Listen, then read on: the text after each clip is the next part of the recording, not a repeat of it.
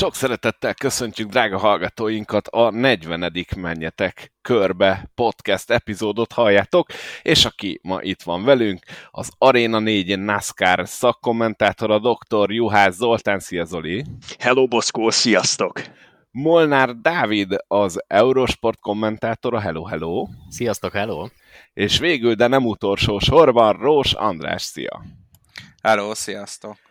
Jó magam pedig Módos János volnék, a műsorvezető. Hát boldog új évet kívánunk mindenkinek, eléggé elcsúsztunk ezekkel az epizódokkal, illetve hát konkrétan ezzel, de nagyon sok mindenen ügyködünk, amit egyelőre természetesen nem árulhatunk el, viszont amit még tavaly ígértünk, azt tartjuk, ugyanis Jimmy Johnsonról egy külön epizódot hoztunk nektek most. Ennek a menetrendje, ez úgy fog kinézni, hogy Rós András kollega ajnározni fogja Jimmy Johnson-t, és Molnár Dávid és Juhász Zoltán pedig megpróbálja őt a földön tartani, de mielőtt ennek neki mennénk, el kell mondanunk egy fantasztikus hírt, hiszen a napokban már kiderült, hogy az elkövetkezendő kettő esztendőben a Network 4 csoport adni fogja a NASCAR Cup Series küzdelmeit, tehát a következő két évre biztosítva vagyunk magyar NASCAR közvetítéssel. Zoli, hozzád fordulok, te is maradsz illetve milyennek látod a jövőt most így? Fényesnek. Maradok, igen, igen, igen. Nézd, nagyon őszintén én ezt egy borzasztóan hálás helyzetnek ítélem meg, mert mindaddig, amíg, amíg élvezzük a nézőknek a kitüntető figyelmét, addig, addig, addig én boldog ember vagyok, és ez, hogy a harmadik évet kezdjük, így visszaemlékezve, hogy 2021 februárjában, amikor azt az esőáztat a Daytona 500-at így elsőre végig közvetítettük, akkor azért, amikor, amikor kijöttem, kibandukoltam, én már annak is örültem, hogy, hogy megvalósult egy Daytona 500 közvetítés, magyarul, televízióban én részt vehettem benne, nagyon nagy megtiszteltetésnek éreztem, és álmomban nem gondoltam, hogy ez még két évvel később is folytatódik, és stabilan megy tovább, úgyhogy ez, ez mindazoknak az érdeme, akik többek között követik ezt a podcastet, szeretik Magyarországon a NASCAR-t és képernyőn tartják, mert nélkülük az egész fabatkát nem érne, így viszont én bizonyítva látom azt a tételünket, hogy, hogy érdemes ezt csinálni, mert, mert van egy olyan az autósportokért élő haló réteg Magyarországon, akik, akik igenis figyelnek ennek a tőlünk távoli sorozatnak a rezdüléseire, és talán egy picit figyelnek ránk is.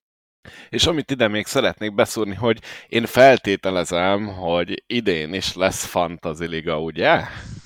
Összerakom. Természetesen, amikor, amikor a NASCAR meghirdeti, akkor létrehozom ugyanúgy, mint tavaly, és várunk mindenkit nagyon nagy szeretettel, mert szerintem az egyik legjobban pesgő szegmense az ennek a kis magyar közösségnek, aki a NASCAR-t követi, hogyha, hogyha tudjuk egymást froclizni, meg zrikálni azzal, hogy ki hogy áll éppen aktuálisan a fantasyben, és jó egész évben megvívni ezeket a csörtéket, mert hát tavaly is embertelen nagy erőfeszítésbe került, hogy befogjunk téged, Boszko, aki az év nagy részét, hát az domináltad, mint Chase Elliot, aztán, aztán a vége az, az egy picit haloványabb lett már. Igen, mert, mert ott már megoszlott a figyelmem, mert meg kellett nyerni a Playoffs Grid Challenge-et, ugye? és akkor a kettőt Nekem az a kérdésem, okay. hogy a Boszkó kim forgatta ki magát a bajnoki hajrába. ha már Chase ott hoztuk fel. Nem tudom, az hol ment el, de nem szerintem ott a felénél már átvetted Zoli, és onnantól nem is, nem is veszítetted el az első helyet. De hát ott, ott óriási, óriási csaták voltak, még Forduló nevű játékosunk is nagyon elő volt, illetve ne feledkezzünk el ott még többekről. Elzoli például, például. És nagyon jól tartotta magát sokáig. Persze, várunk mindenkit, százan voltunk. Tehát három számjegyűbe átcsapott a NASCAR-os csoportunk, ott a NASCAR.com-nak a fantasy részlegén, és hát remélem, hogy, hogy idén meg tudjuk fejelni ezt a számot, mondjuk legalább másfélszer vagy kétszer annyian lehetünk, mint tavaly, annak én nagyon fogok örülni.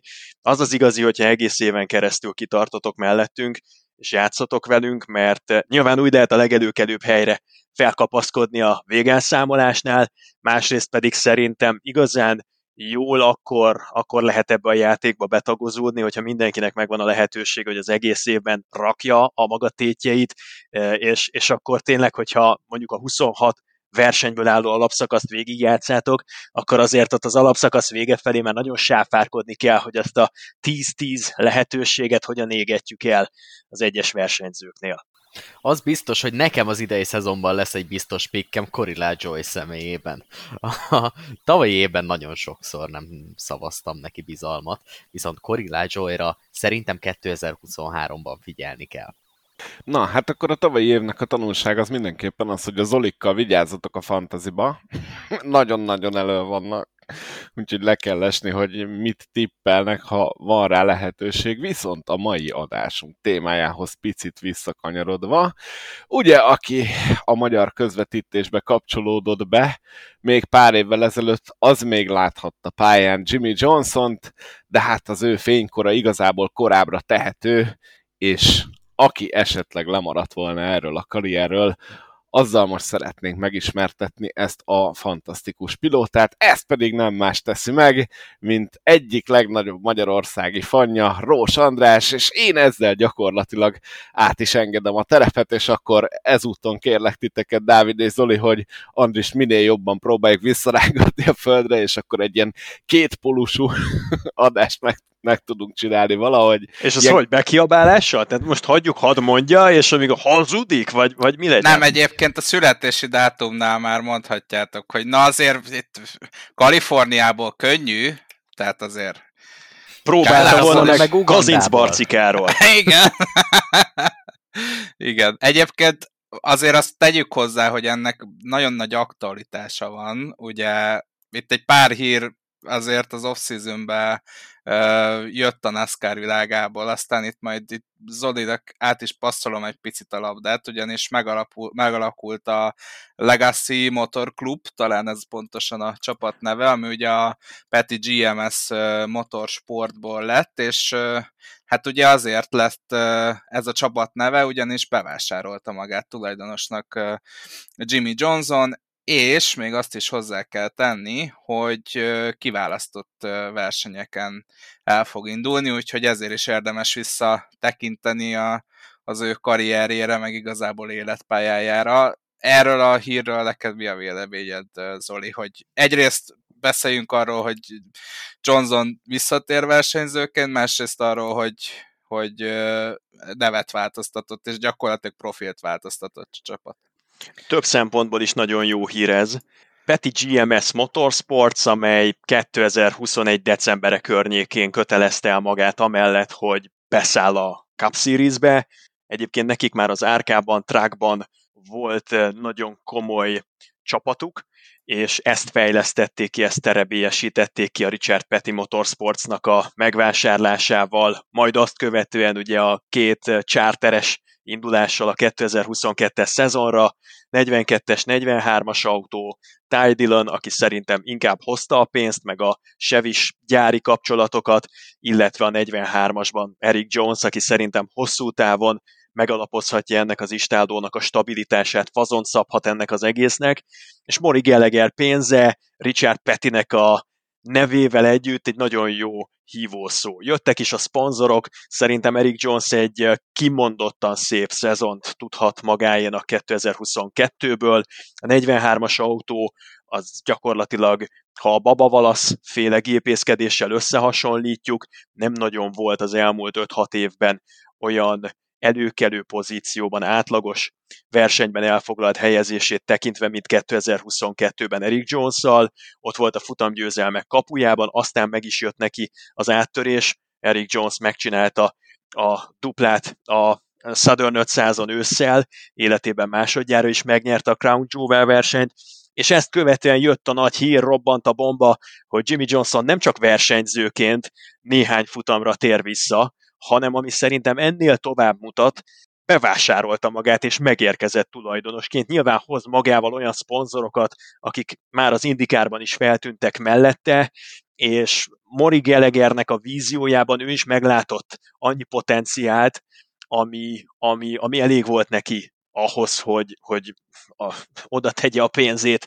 emellé az alakulat mellé, plusz média figyelmet hoz, a Chevin belül ezt a fajta két pólust, ami alapvetően a Richard Childress Racingre, illetve a Hendrick Motorsportsra épült, ezt egy picit fodrozza, árnyalja, létrejöhet egy új ellenpólus, ha tetszik ezekkel szemben, és és hát Jimmy Johnsonnak olyan távlatok nyílhatnak meg, mint mondjuk egy harmadik Daytona 500 cím, vagy egy 84. futamgyőzelem, ami egy 84-es rajtszámmal kimondottan kecsegtető. Én nagyon várom ezt az idényt a Jimmy Johnson visszatérése aspektusából is.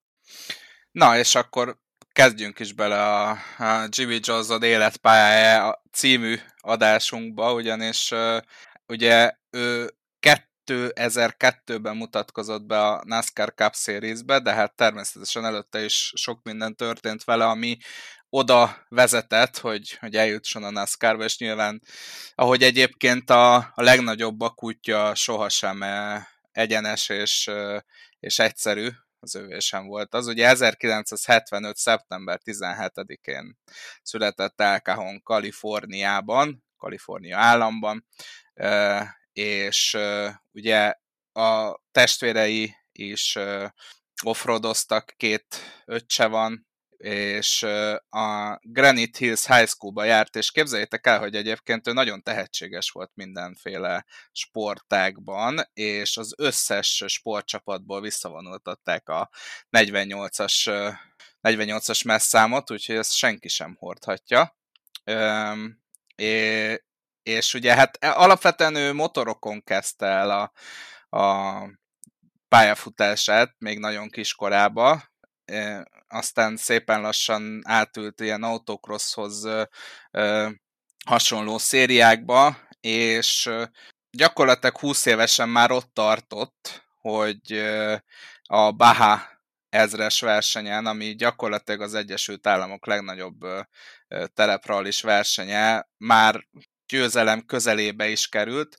Aztán az 1995-ös versenyen történt egy olyan baleset, ami gyakorlatilag egy teljesen átalakította a jövőképét, meg, meg picit így komolyabbá tette.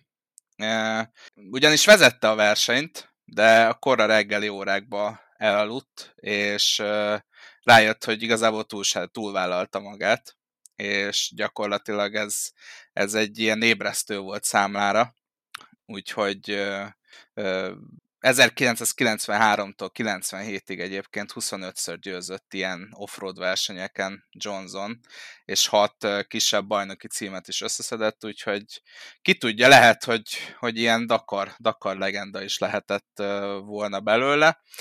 Aztán... Várjál, hogyha, hogyha ide megengeded ezt a, ezt a Baha-féle balesetet, amit én tudok róla, és ha jól emlékszem, valamikor valakinek talán ezt éppen Jimmy mondta egy interjúban, hogy eleve már az édesapjának nagyon rossz előérzete volt abban a periódusban, tehát nem tudom, egy-két-három nappal a versenyre való elutazása előtt őt már nagyon féltette az édesapja, és mondta, hogy álmában valami egészen rossz rémkép kezdte előtt gyötörni, és hogy különösen vigyázzon magára. És ez a baleset meg amennyire vissza tudom idézni azt az interjút, az meg Jimmy szerint úgy történhetett, hogy, hogy ugye a nagy nehezét már talán maga mögött tudta, és egy jobb minőségű aszfaltúton közlekedett, és egy hosszú egyenes szakasznak kellős közepén ő, ő bebóbiskolt, aztán pedig amikor a navigátora rá kiáltott, akkor gyorsan felnyitotta a szemét, és pont kanyarodni kellett volna, az nem sikerült, neki csapódott az autó egy, egy sziklának, főleg a navigátor oldalon kapta az ütést a kocsi, és elemelkedett a magasba, aztán pedig visszazuhant, és a Bahán amennyire sejtem, van egy kísérő autója mindegyik versenyzőnek, amely hát tisztes távolságú kis lemaradásból, de azért követi őket, hogy ha ilyen adódik, akkor tudjon segíteni. És pont az a társaság, aki Jimmyéket és a navigátorát, Jimmyt és a navigátorát követte volna, hogy segítsen az ilyen helyzetekben, az meg egy pár faluval korábban lemaradt, mert ott valamilyen koccanásos balesetet idéztek elő, ami miatt őket bevitték testületileg a helyi rendőr főkapitányságra vagy rendőrőrsre, és ott éppen ők gatyára vetközve próbáltak volna valamilyen óvadékot, vagy valamiféle garanciát letenni, hogy őket szabadon bocsássák, úgyhogy még a segítség sem érkezett, és szerintem egész éjszaka kint virraszthattak, vagy egy, majdnem egy napon keresztül várták a segítséget Jimmyék a semmi közepén. Igen, hát ugye ezután mondta azt, hogy élete mai napig az élet legijesztőbb 24 órája volt, és pedig azért Johnsonnak voltak azóta nagyobb balesetei, de tényleg valóban ott éjszakáztak, és, és valószínűleg ott dönthette el, hogy, hogy itt pályát és karrierutat akar változtatni. Én mondok egy ilyen kicsit irreleváns információt. Én ezekkel fogom így megbombázni a történetedet. Azt tudtátok, hogy ezt a versenyt ezt gyakorlatilag úgy alapították meg, hogy a Honda egy motort akar tesztelni, és arra kerestek ilyen nagyon gányterepet? Én ez nem. A, ez a Baha nem. ezres, ez, ez úgy született, nem emlékszem már a pilótára, de felkérték a Honda tervezett egy olyan motort, amit szerettek volna, hogyha minden terepviszonyok között működik, és itt tesztelték, és az volt gyakorlatilag a mínusz sokadik Baha ezres, mert ezt a területet választották ki, hogy itt aztán van minden, úgyhogy kapni fog a motor apai tanyait, és innen jött a verseny. Látjátok, ez is kellett ahhoz, hogy Jimmy Johnsonból az váljon, aki lett. igen, igen, igen. Ö, és ezután az offroados kiruccanás után kezdett el jobban a stokkárokra figyelni Johnson, és 2000 nyarán már a Bush Series-ben versenyzett, és éppen egy tesztem voltak Darlingtonban, ahol, ami gyakorlatilag a NASCAR-nak a, az egyik legnagyobb kihívást jelentő pályája, és egy szériában versenyzett Ricky Hendrickkel, akivel akkoriban már nagyon jó barátságot ápolt, és az egyik tesztre képzeljétek el, kiment Jeff Gordon is itt Arlingtonba, és próbált segíteni Ricky Hendricknek, hogy, hogy milyen éveket autózzon, szépen elmondta neki, hogy, hogy mit kéne csinálnia, majd ránézett a pályára, és azt látta, hogy Jimmy Johnson azokat az éveket autózza meg, amiket Gordon az épp, éppen ezelőtt elmondott uh, uh, Ricky Hendricknek, és uh, nem akarta elhinni, aztán oda ment uh, beszélgetni uh, Johnsonhoz, és megkérdezte, hogy hogy, hogy hogy ennyire ismered Darlington-t, és Johnsonnak az volt az egyszerű válasz, hogy sehogy el, először vagyok itt. Tehát uh, Johnson is érezte abban a pillanatban, hogy azért sikerült lenyűgöznie a NASCAR-nak akkori legnagyobb sztárját, aki, aki Jeff Gordon volt, és ugye alapból már a, a Hendrick Motorsportsnál versenyzett, meg hát nyilván nem okozott az se problémát Johnsonnak, hogy az egyik legjobb barátságot Ricky Hendrickkel ápolták itt a busz szériában és aztán volt ugye egy verseny is, szintén, ahol versenyzett Johnson Gordon ellen, ami, ez, ez a Bush széria egyébként az a széria, ami manapság Xfinity Series néven megy, és hát Gordon és Johnson óriási csatát vívtak egymással, ami azért volt fura, mert Johnson egy sokkal gyengébb technikában versenyzett, mint Gordon, és olyan dolgokat csinált meg a pályán, amit nem nagyon tudott elképzelni a, a 24-es autó, a legendás 24-es autó sofőrje, hogy ezt hogy lehet, hogy lehet megcsinálni. Úgyhogy, úgyhogy innen indult a kapcsolat. Aztán azt még nem tudta Johnson, hogy, hogy a Hendrick Motorsport szeretne indítani egy negyedik autót is 2002-es szezonra, és Johnson-t gyakorlatilag Ricky Hendrick is ajánlotta, illetve Jeff Gordon is ajánlotta, de aztán, aztán ennek a kettő ajánlásnak köszönhetően végül úgy alakult, hogy 2001-ben már három versenyen elindulhatott a Cup Series-ben, Johnson 2002-ben pedig bemutathat, bemutatkozhatott a NASCAR-ba, és, és tényleg, tényleg ezekből a sztorikból is látszik, hogy, hogy azért a véletleneknek az össze ö, játszása is kell ahhoz, mert Johnsonnak nem voltak nagy eredményei a, a Bush Series-ben, de hozzá kell tenni, hogy gyakorlatilag a mezőny egyik legrosszabb autójában ült. Tehát ki tudja, hogy manapság és mennyi olyan versenyző van ezekben a kisebb szériákban, akik egyszerűen limitációt kapnak attól, hogy mennyit tud az autójuk, és hogyha egyszer megkapják a lehetőséget, akkor ki tudja, mi lesz belőlük. Úgyhogy ez tényleg ilyen, hát ugye... És ezzel a... át is kötöttél a másik kedvencedre, Haley Deeganre, ugye? Vagy vannak, akik így jártak a Cup Series-ben, ugye, és most visszamennek az Xfinity-be. Ja, ja, ja, ja, igen, igen, igen, igen. Ez Colcasternek egy kicsit pont más, pont az ellentetje a karrierje, nem? Igen, top, top autó lenne az az hát, SR? Hát ő top autóba ült az Xfinity-be, top autóba ült a Cup Series-be, és sajnos most vissza kell menni az Xfinity-be. Hát nem tudom. Jó, legyen, elfogadom, bár SR top autónak nem tudom, inkább egy trackhouse-ba rakni. Na, ö, igen, és ugye eljött a 2002-es szezon, ami hát a mai napig ugye arról híres, és itt talán már hallottatok is minket viccelődni erről a, a podcastban, hogy Jimmy Johnson megfutotta a történelem egyik legjobb újonc szezonját, hiszen első versenyén, első teljes szezonos versenyen a Dayton 500-on megszerezte az első polpozícióját.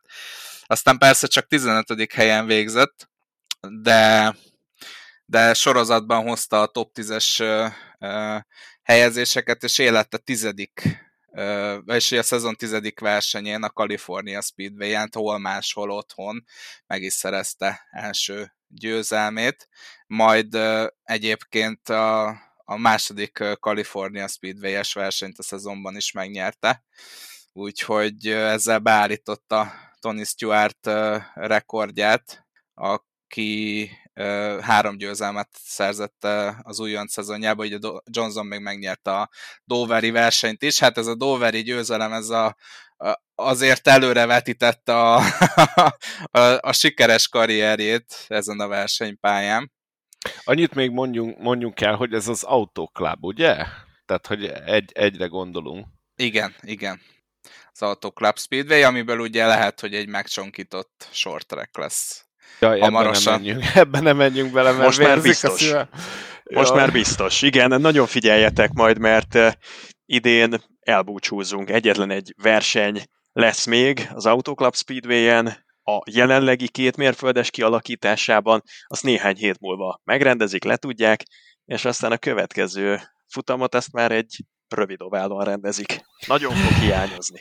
Egy kicsit off-topic a történet, kicsit elkanyarodunk az eredeti témától, de eszembe jutott, hogy mostanában mennyi olyat látunk, gondoljunk a leghíresebbre, Atlanta, hogy átszabnak egy olyan pályát, vagy egy Bristol, de az csak félig.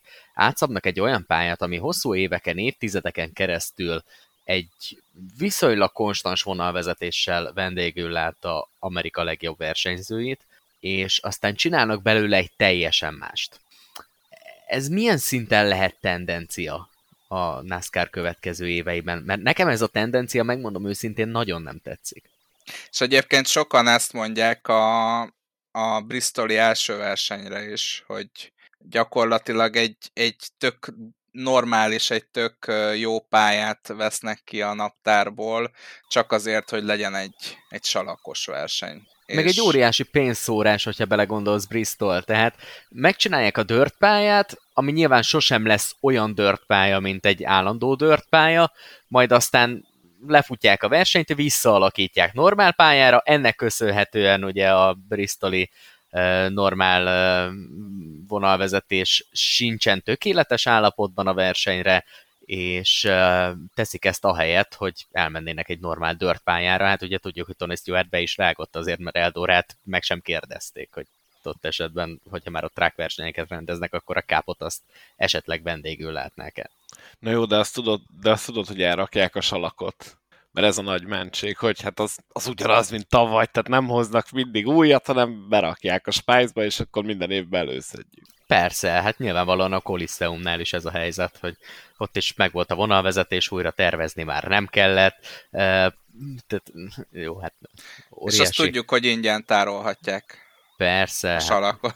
Persze, persze, persze. Tehát egy óriási rongyrázás az egész történet nem tudom, hogy mire jó, de minden esetre nyilván különlegesség ez a Bristoli verseny, és meg tök különleges volt az, hogy beraktak két Super Speedway pályát Atlanta átalakításával, ami szerintem egyébként a naptár egyik, ha nem a legjobb versenypályája volt. Uh, abból sikerült egy ilyen szörnyűséget csinálni. Hát nem tudom. Nem tudom, hogy mennyire fog ez a tendencia a következő években folytatódni, de lehet, hogy egy kicsit maradinak hat a dolog, de nem biztos, hogy a régi jó dolgokhoz hozzá kell nyúlni ilyen szinten, ahelyett, hogy valami teljesen újat kitalálnak. Számomra ez, ez azért szomorú, mert nem a...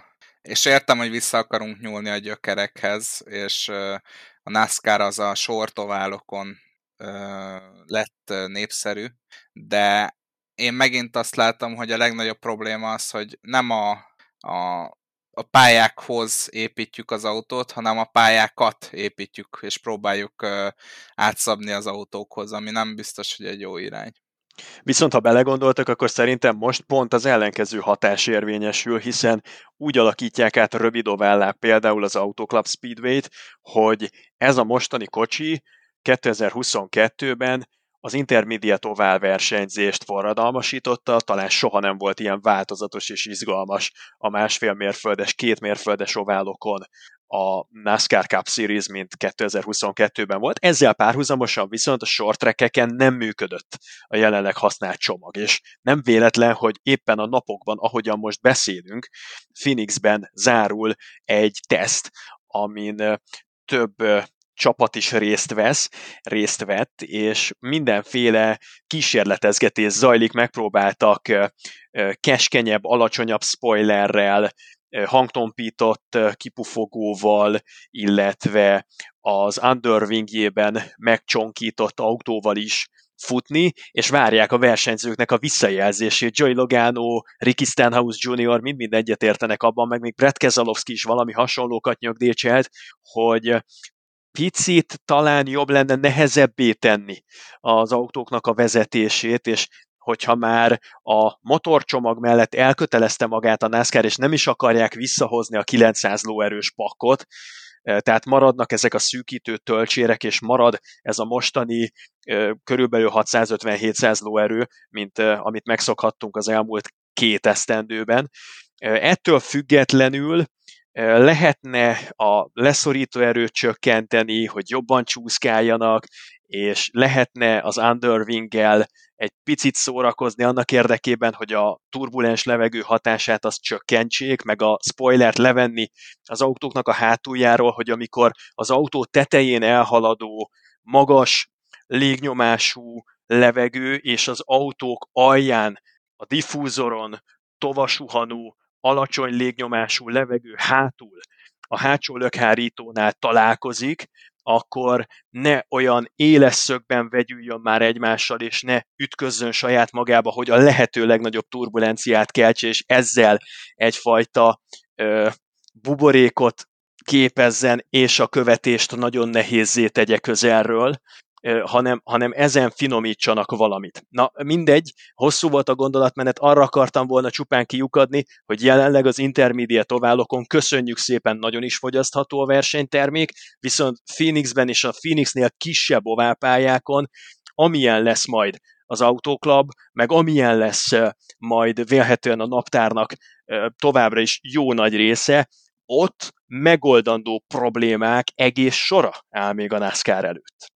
Igen, és ehhez most csinálunk egy újabb pályát. Na de, mutatom, hogy hogy kell belerugni Morfiba, jó?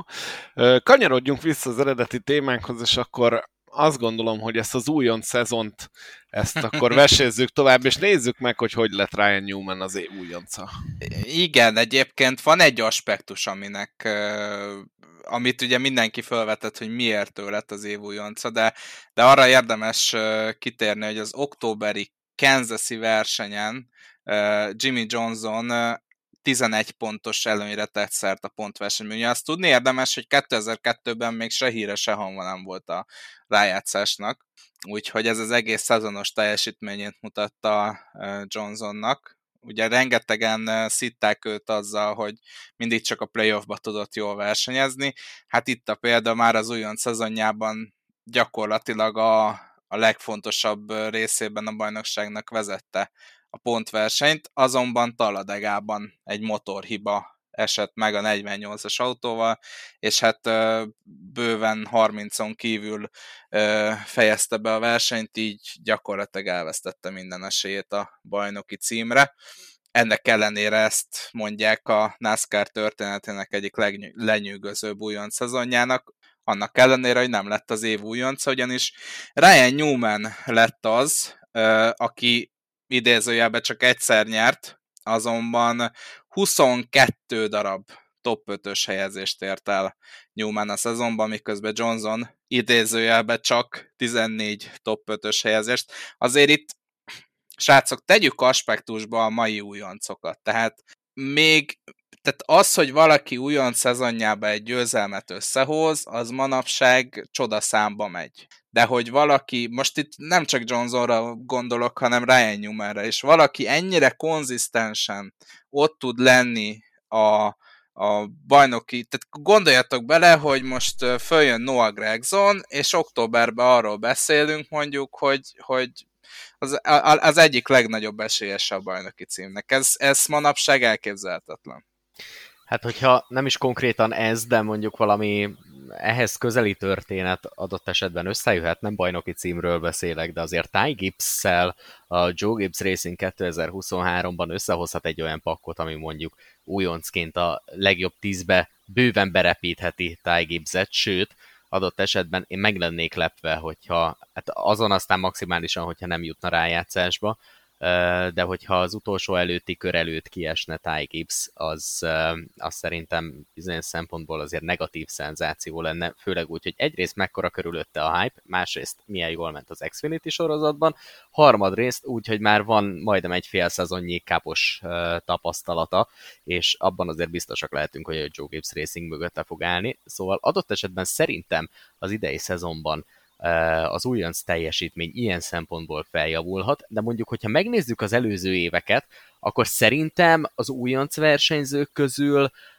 vagy olyan versenyzők érkeztek, akik mondjuk az Xfinity-ben nagyon jók voltak, és mindenki arra számított, hogy majd a Cabban is ott lesznek az élmezőnyben rögtön, és, és alázni fogják a mezőnyt. Ilyen például a Ricky Stenhouse Jr. féle jelenség, Austin Dillon féle jelenség, akik az Xfinity-ben iszonyatosan jól mentek, vagy egész egyszerűen voltak olyan évek, amikor azok a versenyzők, akik újoncok lehettek volna, vagy újoncok voltak, olyan csapatokba kerültek be újoncként, akik nem tudták azt a technikát alárakni a versenyzők alá, amivel adott esetben oda lehetne kerülni akár a top 20 környékére is. Tehát azért a Jimmy Johnson féle történetnél látni kell, hogy a Hendrik Motorsporthoz szerződött, és a Hendrik Motorsportnál teljesítette az újonc szezonját, míg hogyha mondjuk nézzünk egy 2023-as példát, hát azért a eh, RFK Racingnél mondjuk egy újonc szereplés az viszonylag nehezebb eh, módon repíthetné előre adott esetben az ötödik helyre azt a versenyzőt, aki újon szezonját teljesíti. Na jó, de érdemes megnézni egy Chase Elliotot mondjuk, aki szintén a Hendrik Motorsportshoz ér- érkezett, vagy ugye egy Kyle larson aki úgy jött a Ganassi-hoz, hogy akkor a Ganassi azért nem mondanám top csapatnak, de azért jó csapat volt. És... Hát mondjuk az a Ganassi az akkor is már középkategóriás volt. Persze, de lehetett vele nyerni. Tehát, hogyha ennyire kiemelkedő vagy, akkor lehet vele nyerni. És egyébként Ryan Newman is ugye a Rush Fanway Racingnél mutatkozott be. Én nem vagyok a statisztikák embere, pláne nem fejből, de az utolsó újoncra emlékszem, aki futamot nyert újonc évében, az nem volt más, mint tavaly Austin Szindrik rögtön egy Dayton 500 győzelemmel hát az. Daytona 500, hát. És még az előtte lévőre is emlékszem. Corcaster. Corcaster, aki ugye szintén újonc A srác, aki most visszament az Xfinity-be? Igen, igen, igen. Ah. Most bajnok, úgy mondjuk, hogy bajnok esélyessé lépett elő. Csak nem hát a is a, így van, tehát annak idején a Fradi is azért ment az MB1B-be, vagy MB2, vagy nem tudom mi volt, hogy könnyebb legyen a bajnoki cím. Azért, azért azt érzitek, hogy itt most a, a, nem is Jimmy Johnson ajnározása, és nem is Jimmy Johnson szidása megy, hanem gyakorlatilag Poszkó folyamatosan földobja jó magasra a labdát Colcasterrel kapcsolatban, és Próbálom hogy tönkretenni, Mindenki azt csapkodja le, hogy szegény, Colca, szegény Boszkó, meg szegény Colcaster kapja az ívet. Na hát de várjál, mert Johnson... most visszaküldik, várjál, most visszaküldik, és hogyha bajnok lesz, Harvick pedig visszavonul, akkor elengedsz egy bajnokot? Véletlen lenne? Alig ha. Johnson... annyit, hogy a tegnapi napon tök véletlenül az autóban ültem, és kapcsolgattam a rádiót, és belefutottam valami sport műsorba, és valamelyik itteni regionális rádióban, és egy helyi foci edzőt szólaltottak meg, aki talán valami utánpótlás csapatot, vagy valami megye 48-as csapatot ajnároz, és kérdezték a legutóbbi heteknek a gyengélkedéséről, és akkor így egy picit meghányta, megvetette magában a dolgot, aztán kimondta az emblematikus mondatot, azt mondta, hogy hát igen, tagadhatatlan, hogy mostanában az előrefelé játékkal vannak problémái a csapatnak. Na, Colcasternek az előrefelé játékkal voltak problémái, mondjuk úgy az elmúlt két szezonban. Megnézzük, szerintem fel fog támadni Phoenix madárként, és a legnagyobb bajnok esélyesnek tartom. Kanyarodjunk viszont vissza szerintem valahova oda 2002 környékére. Még, még annyi, hogy Andris teljesen kijöjjön a lendületből, hogy Moda szegény próbált megszólalni, csak elnyomtuk. De Teljes most mértékben. a lehetőséget. De csak egy kis érdekesség, hogy azért ezt nem gondoltam volna, hogy Jimmy Johnson-t és Colcastert fogjuk ma összehasonlítani olyan szempontból, hogy Jimmy Johnson műsorába bármilyen szinten bekerül a Colcaster, de hát ugye Colcaster egy olyan téma, akit még úgy friss húsként lehet mondjuk úgy szidalmazni, vagy egy kicsit rágni a füledet vele Boszkó, de Jimmy Johnson már mondjuk 15 éve folyamatosan kapja az évet, hogy milyen alapon nyert ő hét bajnoki címet. igen, hát ez igen. Az. Erre fogunk választ kapni most Andristól. Igen, ugyanis lassan, lassan, lassan haladunk az első bajnoki címe fele, felé, de azért erre még várnia kellett, bár a 2003-as, 2004-es és 2005-ös szezonja is jól sikerült, és rengeteg sikert ért el, például ugye 2003-ban megnyerte élete első All-Star versenyét, és második lett a bajnokságban, aztán 2004-ben ugye beköszönt, Jö, bocsánat, Boszko, 2003-ban a legfontosabb információt elfelejtettem Köszönöm. Mondani. Ki lett a Még bajnok? hozzá azt, hogy Matt Kenset kettővel kevesebb futamgyőzelemmel, mint Jimmy Johnson megnyerte a bajnoki címet. Nem, nem a futamgyőzelmeket nézzük.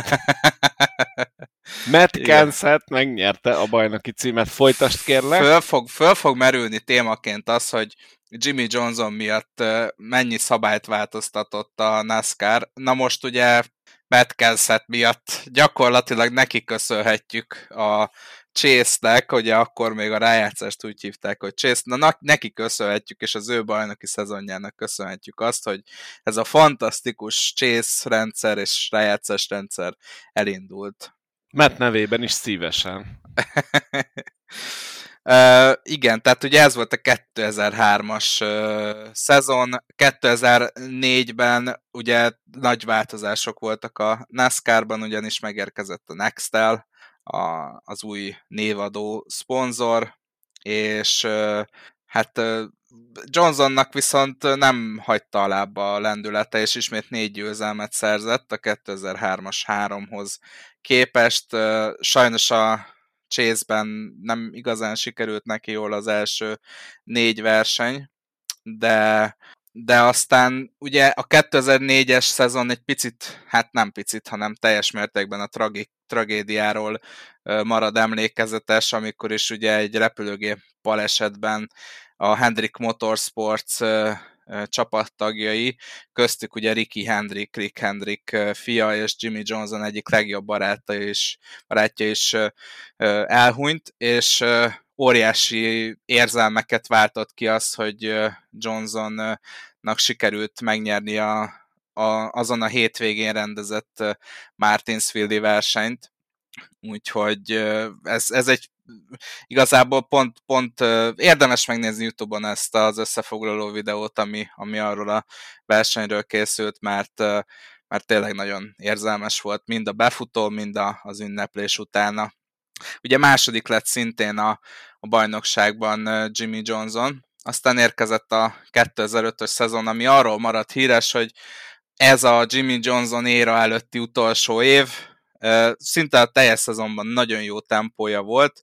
Johnsonnak két alapszakasz győzelmet szedett össze, de gumi problémák miatt Homesteadben hát nem igazán jött össze a verseny, és végül csak ötödik lett a bajnokságban Tony Stewart, Greg Biffle, Carl Edwards és Mark Martin mögött. Hadd kérdezzem meg, hogy előkerül-e még ez a gumi probléma egy Jimmy Johnson karrierje kapcsán valahol? Valószínűleg elő fog, igen.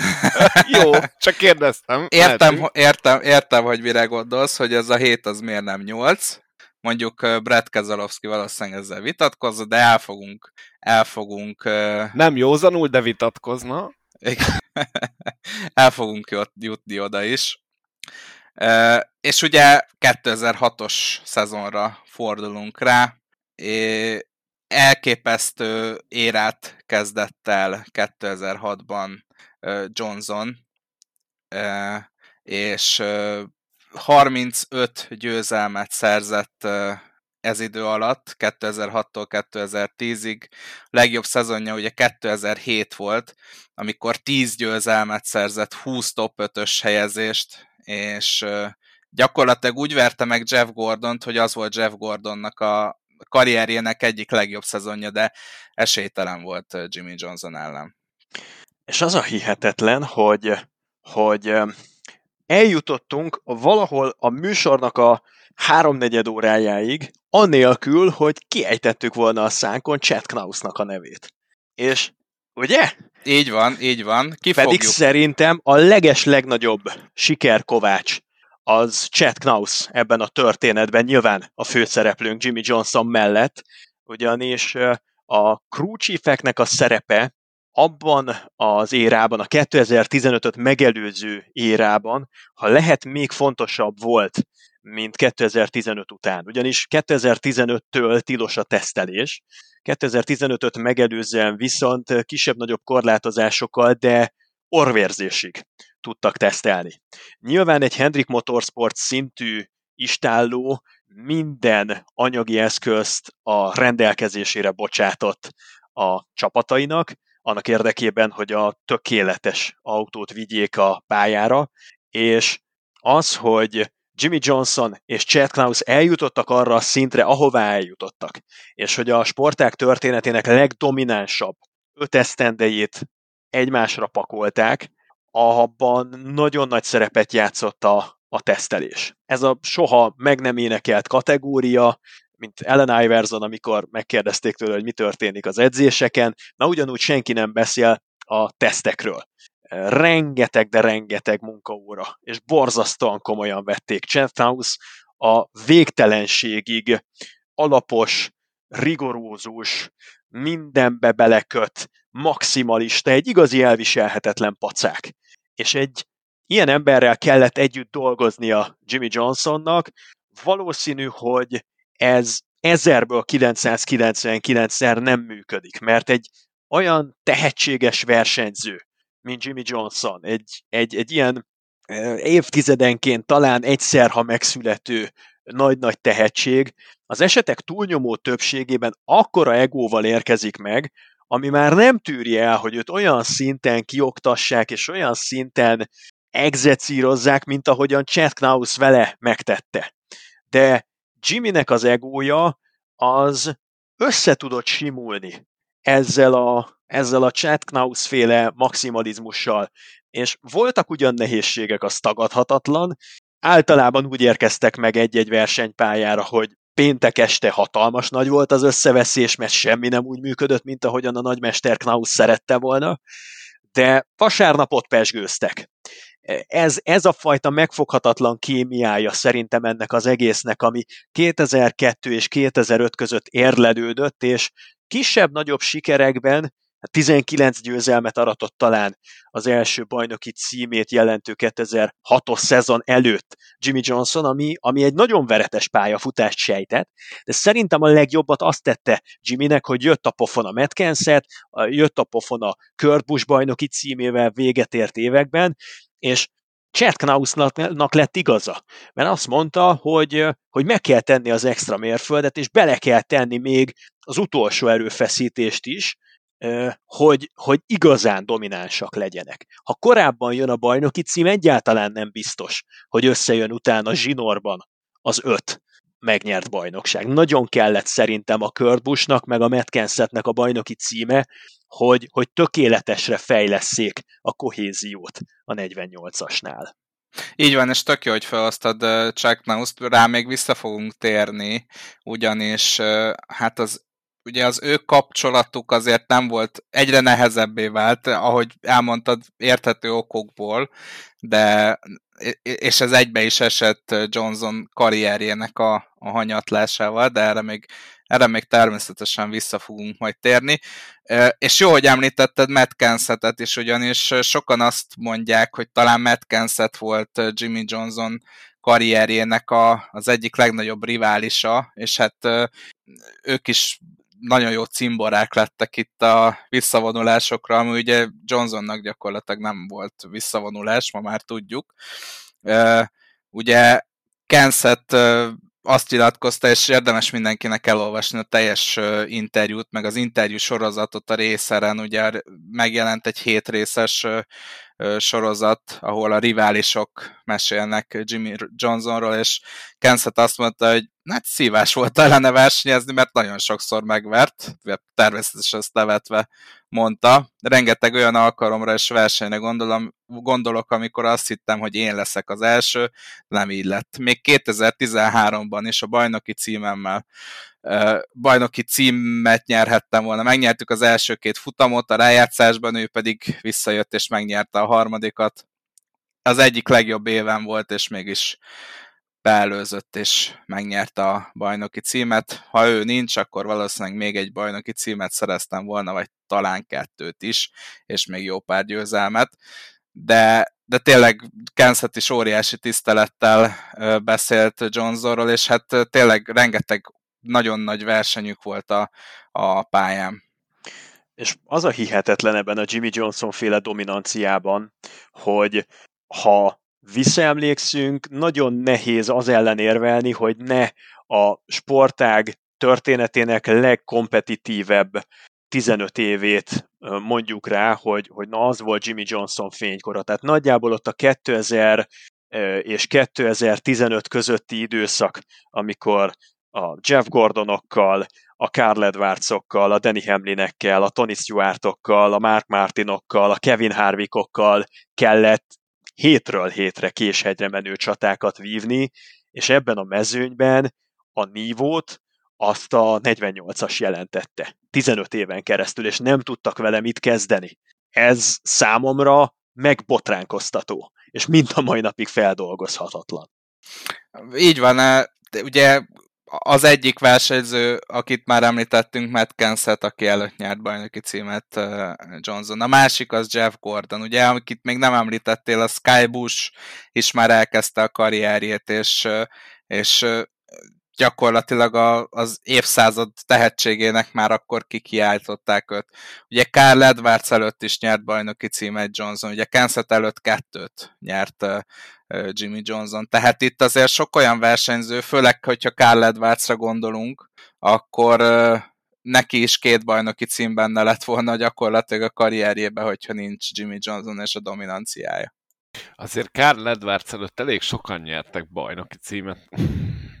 mert szegénynek ugye ez nem sikerült gyakorlatilag most Hamlin jár ebbe a cipőbe, hogyha valakit mondani kéne a jelenlegi mezőnyből. Szegény Karl Edwards úgy is vesztett bajnoki címet, hogy pontosan ugyanannyi pontot, pontot szerzett, mint a bajnok, csak kevesebb győzelme volt. Igen. A, azt, azt viszont kijelentetjük, hogy a Jimmy Johnson éra után következett gyakorlatilag a NASCAR történetének egyik leg, ö, csodálatosabb és legizgalmasabb szezonja, az a bizonyos 2011-es év, ahol ki lett a bajnok, Modafice. Hát ugye a pont előbb említett Carl Edwards előtt nulla ponttal Tony Stewart. És egyébként majd egy Tony Stewart-es epizódot is hallhatunk majd. Ja, Igen, ezt... ott egyedül én leszek. Ezt meg kell ígértetni a modával, mert ugye ez is úgy született, hogy Morfi kacagva mondta, hogy persze csinálunk egy Jimmy set és akkor most akkor hogy hát kellett készülni szegénynek. De, de akkor moda, akkor bevállalod? Hivatalos? Ha három órán keresztül tudtok csöndben ülni, bármikor. Én, én megpróbálom majd azt is széttrollkodni, így megakasztani, ilyen hülyeségeket belemagyarázni, és akkor... Bezzeg mennyivel jobb volt a Colcaster, mint a Tony Stewart, csak éppen rossz korszakban volt a Stewart House Racingnél. Hát igen, ha tükrözve nézed a rajtszámot, ugye, már mind a tavait.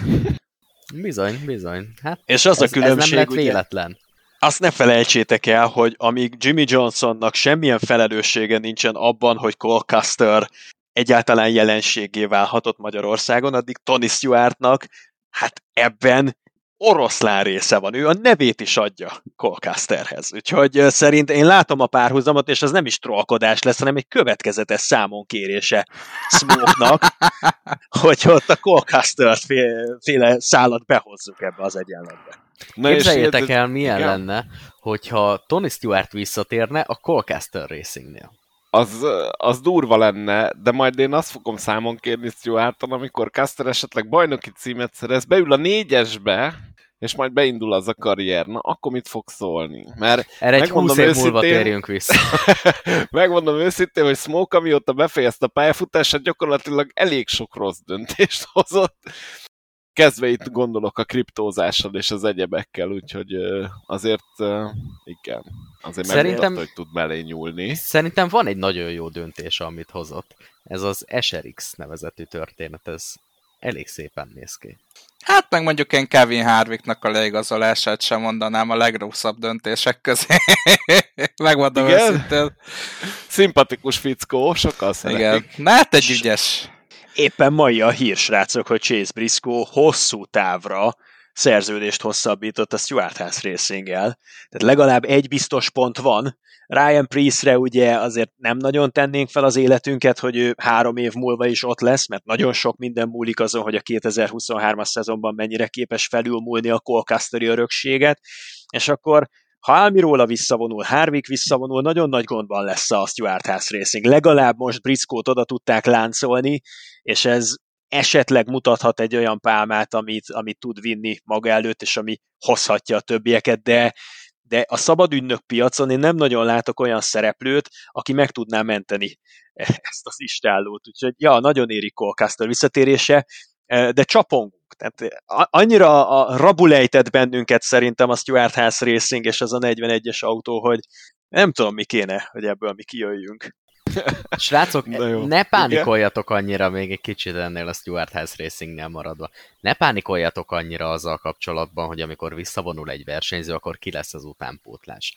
A NASCAR-ban 3-4 év alatt föl tudnak épülni olyan versenyzők, akik adott esetben gyakorlatilag a semmiből jönnek. Tökéletes erre ez a podcast adás, mert 1998 és 2002 között egy Jimmy Johnson jelenség elkezdődött, és gyakorlatilag a 2002-es szezon előtt 5 évvel senki nem tudta, hogy ki az a Jimmy Johnson.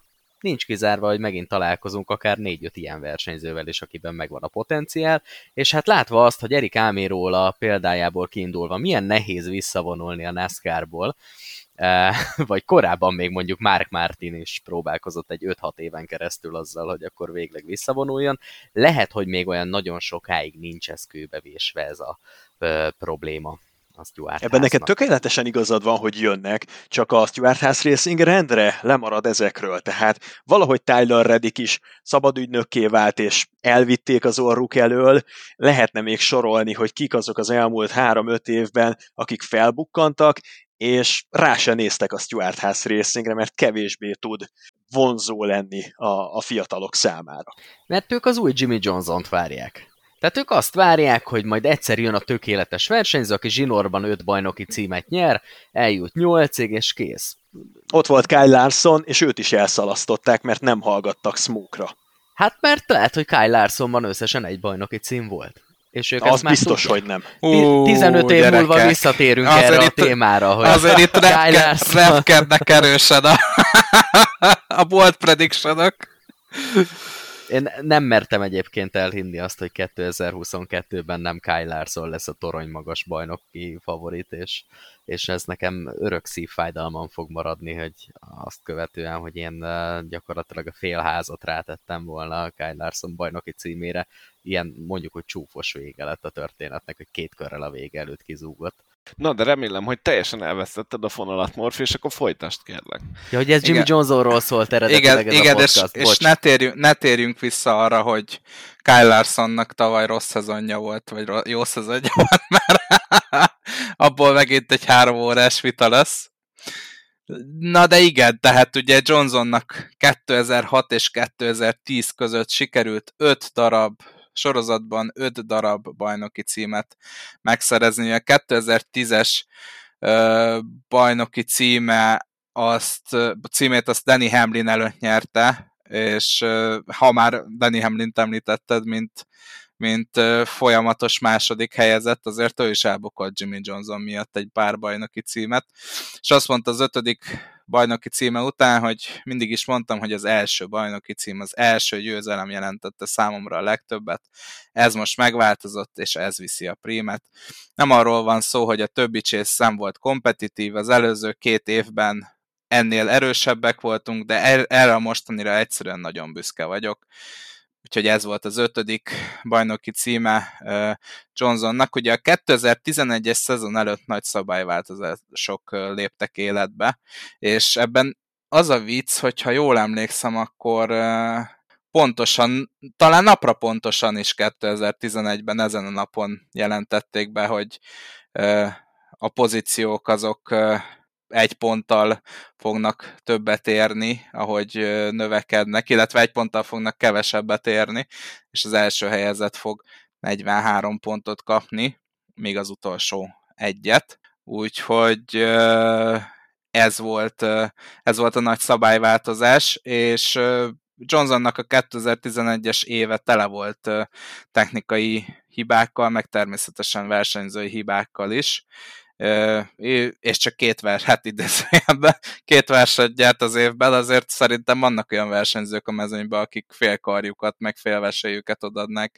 egy két futam győzelmes szezonért, és gyakorlatilag az egyik győzelem ebből, ugye Kansasben nyerte az első versenyét, és Talladegában, a 2011-es Talladegai verseny, nem tudom, ti emlékeztek el, mi a NASCAR történetének a második legszorosabb befutója volt. Ugye, aki esetleg új a NASCAR világában, hát 2011-ben úgy működött a Super Speedway versenyzés, hogy nem autók voltak, hanem két autós csapatok a pályán, és így lehetett tandem draftolni, ugye ez volt a hivatalos elnevezése, és tandemben gyakorlatilag valakinek föl kellett áldoznia magát, hogy, hogy betolja a másikat a célba.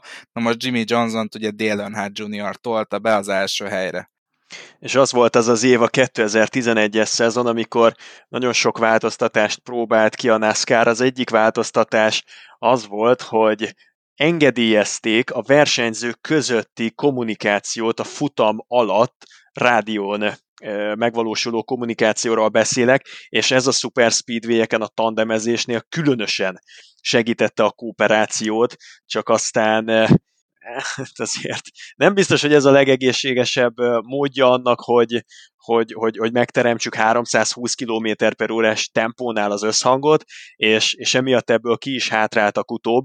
A 2011-es Super Speedway versenyzést visszatekinteni, ebből a szemszögből különösen érdekes, úgyhogy akinek van kedve, meg egy kis szabad ideje, az nézzen bele mondjuk a 2011-es taladégai futamokba, vagy a Daytonai versenyekbe, jól fog szórakozni, és ne csodálkozzon rajta, hogyha a csapattársak egymás közötti, hát elég szabatos nyelvezetét is meghallgathatja egy-két alkalommal. Én még ott szeretném megtörni a lendületedet, hogy mit is mondtál, hány pontot kapott az első helyezett az új pontozás alapján? 43-at. És ki vezette a 43-ast? Ki volt a legendás pilótája 43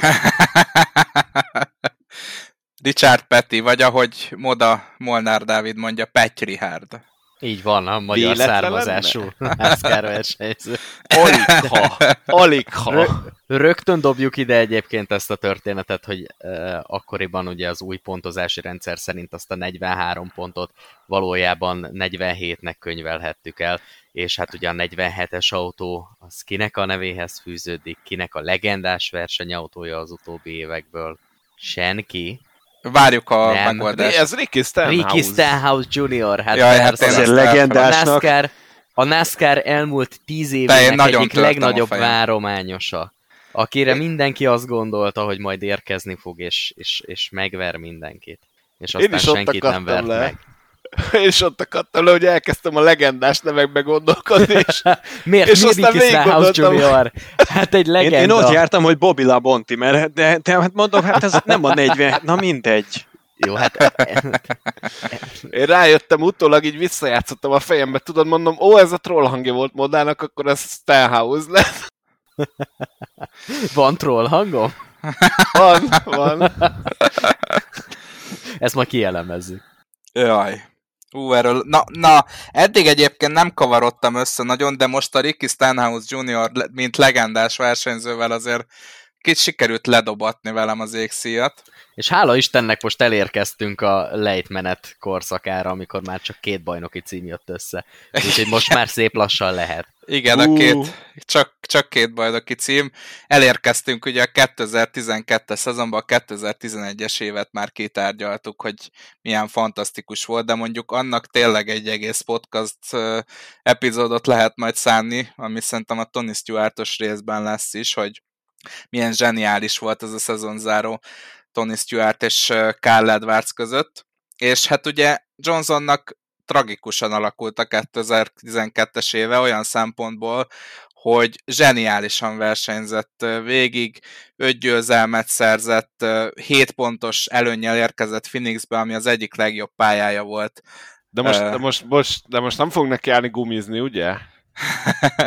Igen, a NASCAR-ban sose voltak olyan érák, amikor problémák voltak a gumival, mint például a 2012-es Phoenixi versenyen sem, ahol az érről esett ki Jimmy Johnson, amikor egy jobb első defektet kapott, és 32 lett, így mivel ugye Phoenix volt a szezon utolsó előtti versenye, hasonlóképpen, mint karrierje első évében, és, Talladegában, amikor ugye motorhibával esett ki, hát ugyanaz történt meg most itt Phoenixben is vele, gyakorlatilag elvesztette minden esélyét a bajnoki címre, erre már csak hab volt a tortán, hogy Homesteadben ö, ismét egy technikai hiba sújtotta, és bár még vékony esélye volt arra, hogy megszerezze a bajnoki címet, végül Homesteadben is csak 36 tudott lenni, úgyhogy egy 32 és egy 36 helyezéssel ö, zárta a 2012-es szezont, melynek a bajnoka Brett Keselowski lett, és ö, egyébként visszaemlékezve, azért az a Keselowski-Johnson rivalizálás, amiben én még belevenném Jeff Gordont is, tehát ott azért egy hármas rivalizálás volt, és Gordon erőteljesen szurkolt Johnsonnak.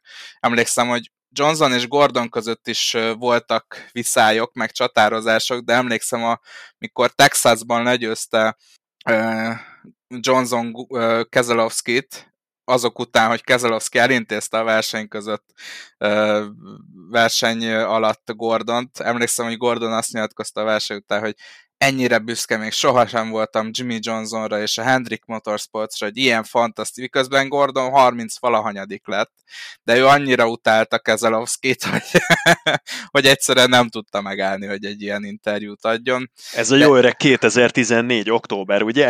A, Igen, a, igen, a, igen. jó kis, a jó kis texasi ütésváltás Gordon és Keselowski Igen, között. Gyönyörű igen. volt. igen. Gordon nem régiben, egy pár napja volt a, azt hiszem a Sirius eh, XM-nek a, a rádió műsorában, és ott megnyílt erről, és egy picit bevallotta, hogy ott ő is hibázott annál, de de tehát évekig nem ejtett erről senkinek se szót, és, és ott nem nagyon kellett volna belemenni abban a manőverbe, amibe belement, és aminek végül ugye az lett a vége, hogy Kezelowski egy defektet okozott neki, tehát egy picit elrontotta az újraindítását Gordon, ez itt évek hosszú során átmaradt titokban, és, és most vallotta be, hogy Kezelowskinak nem is lehetett volna esélye, hogyha nem rontja el az újraindítását Gordon. Igen, és, és tényleg egy ha már Kensetet említettük Johnson uh, riválisának, uh, Kezelowskit is mondhatjuk, mondjuk ő inkább Hendrik Motorsports uh, riválisnak állítható be. Én egyetlen egy dolgot szeretnék még hozzáfűzni, ahhoz a 2012-es bajnoki címhez tartozik egy, egy interjú, amit szerintem már említettünk Igen. korábban is, de ezt mindenképpen nézze meg mindenki, akinek van YouTube-ja, hát nyilván aki minket hallgatanak, van internetje, úgyhogy YouTube-ja is, mert csak meg kell írni. Erre keressetek le egy Brad Keselowski 2012 champion, és akkor gyönyörű szépen ki fogja dobni az interjút, ahol hát finoman szólva is illuminált állapotba ünnepel az egész egyszerűen zseniális. Megrészegült a sikertől. Meg, meg a sörtől, amit fog.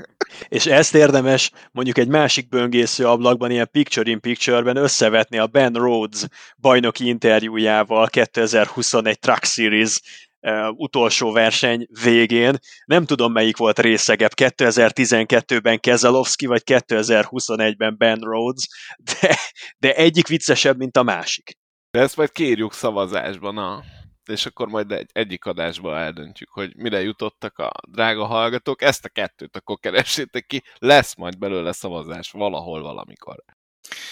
Így van, és uh, visszatérve még Kezelowskira, vele is van egyébként interjú a részeren, és uh, azt nyilatkozta, hogy nagyon büszke vagyok a sikereinkre ellenük, és így visszatekintve örülök, hogy versenyezhettem Jimmy Johnson ellen. Hát mm-hmm. igen, igen, ez az éra, ez arról szólt, hogy gyakorlatilag aki le tudta győzni Johnson-t, az ez körülbelül olyan, mint aki Mihály Schumacher ellen nyerte a világbajnoki címét. Ugye Alonso is mindig azzal jön, hogy, hogy oké, okay, oké, okay, Hamilton 7 bajnoki címe, de én Mihály Schumacher ellen nyertem a kettőt. True. Uh, és még egy viccesebb sztori Johnsonról és Keselowskiról. Ugye Jimmy Johnsonnak híresen komoly felkészülési módszerei és edzés módszerei voltak, és megkérdezték Kezelowskit, hogy szerinte ez segítette johnson a, a sikereihez, és azt mondta, hogy sokat edzett, de láttam Tony Stewartot sajtburger tenni egy verseny előtt, és ő is eszeveszett gyors volt, szóval nem hiszem, hogy ez segítette johnson a, a sikerekhez. Én Na, azt viszont tudom, hogy Caster melyik sulit csinálja, mert nem a sokat ed. És hogy ha belegondoltak, akkor nem véletlen, hogy Tony Stewartnak a legnagyobb tanítványa az mégiscsak Chase Briscoe, mert a 2021-es Dayton 500-nak az esőszünetében kiment a legközelebbi McDonald'shoz, és beállt a McDrive-ba, és rendelt az egész csapatnak, és vissza is vitte. Úgyhogy azt az iskolát, amit Tony Stewart megalapított, az tökére Chase Briscoe vezette jöhetnek a szponzorok. Ugye Toddy Stewart a évekig a Burger King volt az egyik legnagyobb uh, szponzora, úgyhogy uh, a Coca-Cola mellett, ugye? Úgyhogy azért ott érdekes verseny előtti és verseny utáni uh, étkezési felkészülések lehettek. Jó, de valljuk be, hogy ezek illettek hozzá, tehát ez rendben volt. Hát, Na igen, persze, persze, tovább. illettek, illettek. Ugye érkezett a 2013-as év, és érkezett a Gen 6 autó, ami azt jelenti, hogy Jimmy Johnsonnak immáron karrierje során a harmadik típusú autóban kellett uh, vezetnie, és uh, a már említett Matt Kenszettel vívtak óriási csatát uh, egész évben, és Kensetnek egy, egy, egyel több győzelme volt egyébként, mint Johnsonnak, ezt azért meg kell adni neki, és ugye említette is a, az interjúban, hogy, hogy mi lett volna, ha esetleg 2013-ban nincs Johnsonnak ilyen jó szezonja. Johnsonnak hat győzelme volt, és konzisztensebbnek bizonyult az ősi riválisánál, így ő lett a Gen 6 éra első bajnoka, és érdekesség egyébként, hogy a 2012, 2013-as pontszámával is megnyerte volna a 2012-es bajnoki címet. Wow! Ezek a kedves statisztikáim egyébként. Ilyet én is tudok. A 2010-es pontszámával is megnyerte volna a 2011-est. Mert ugye 2010-ben Az, még... az sokkal jogosabb, igen. igen. Ugye? Ugye? De tovább megyek, mondjuk a 2010-es pontszámával a Joe Nimacek is lehet, hogy megnyerte volna a 2011-es bajnokságot. Na jó, azért nem vigyük túlzás. Számoljuk már ki, hogy Stenhouse nagyon mindegy. Ő semmi, semmilyen pontszám. Ő az Xfinity-t nyerte, vagy akkori nevén még a Nationwide-ot kétszer egymás után, ami nem volt egy kutyaütő mezőnyt felsorakoztató Xfinity, illetve Nationwide széria még akkoriban, amikor Ricky Stenhouse megnyerte. Bocs, annyiban hat korrigáljak már, hogyha valaki nagyon kihegyezte magát az imént, hogy mint, mint most utána jártam, nem McDonald'sba ment Chase Briscoe 2021-ben a Dayton 500 közepette, hanem az általam nem is ismert tök másik local, a Panda Express drive-thru-t vette igénybe. Ti hallottatok már a drive-thru-járól a Panda Expressnek? Mert én soha az életemben. Ez nekem nagyon új. Panda Express. Nem. Nem, viszont Állítólag tudom, egy hogy- gyors étterem lánc. Hát tudom, hogy Amerika mentünk- azért nagy mentünk a ország. Mekibe is, amúgy, csak ott olyan autóval, de ezt nem lövöm le a poént, ez házi feladat. Mert én, én voltam Floridában, és ott ilyen Five Guys, meg, meg hasonlók, azok rémlenek, de erről még soha életemben nem hallottam. Ha esetleg valaki a hallgatóságból kóstolta már ezt a, nem tudom, pandát darának le, és nem, nem hiszem, nem hiszem. Biztos valami más. Uh, innen is köszönjük a Menjetek Körbe egy podcast. Banolva lesz? Csak apa- kérdezte, nem apa- mondta. Én csak kérdeztem, én, én csak a kérdéseket teszem fel. De ez Igen, a valami pandát- kínai találmány lenne, hogyha panda burger. Most lesz bannolva.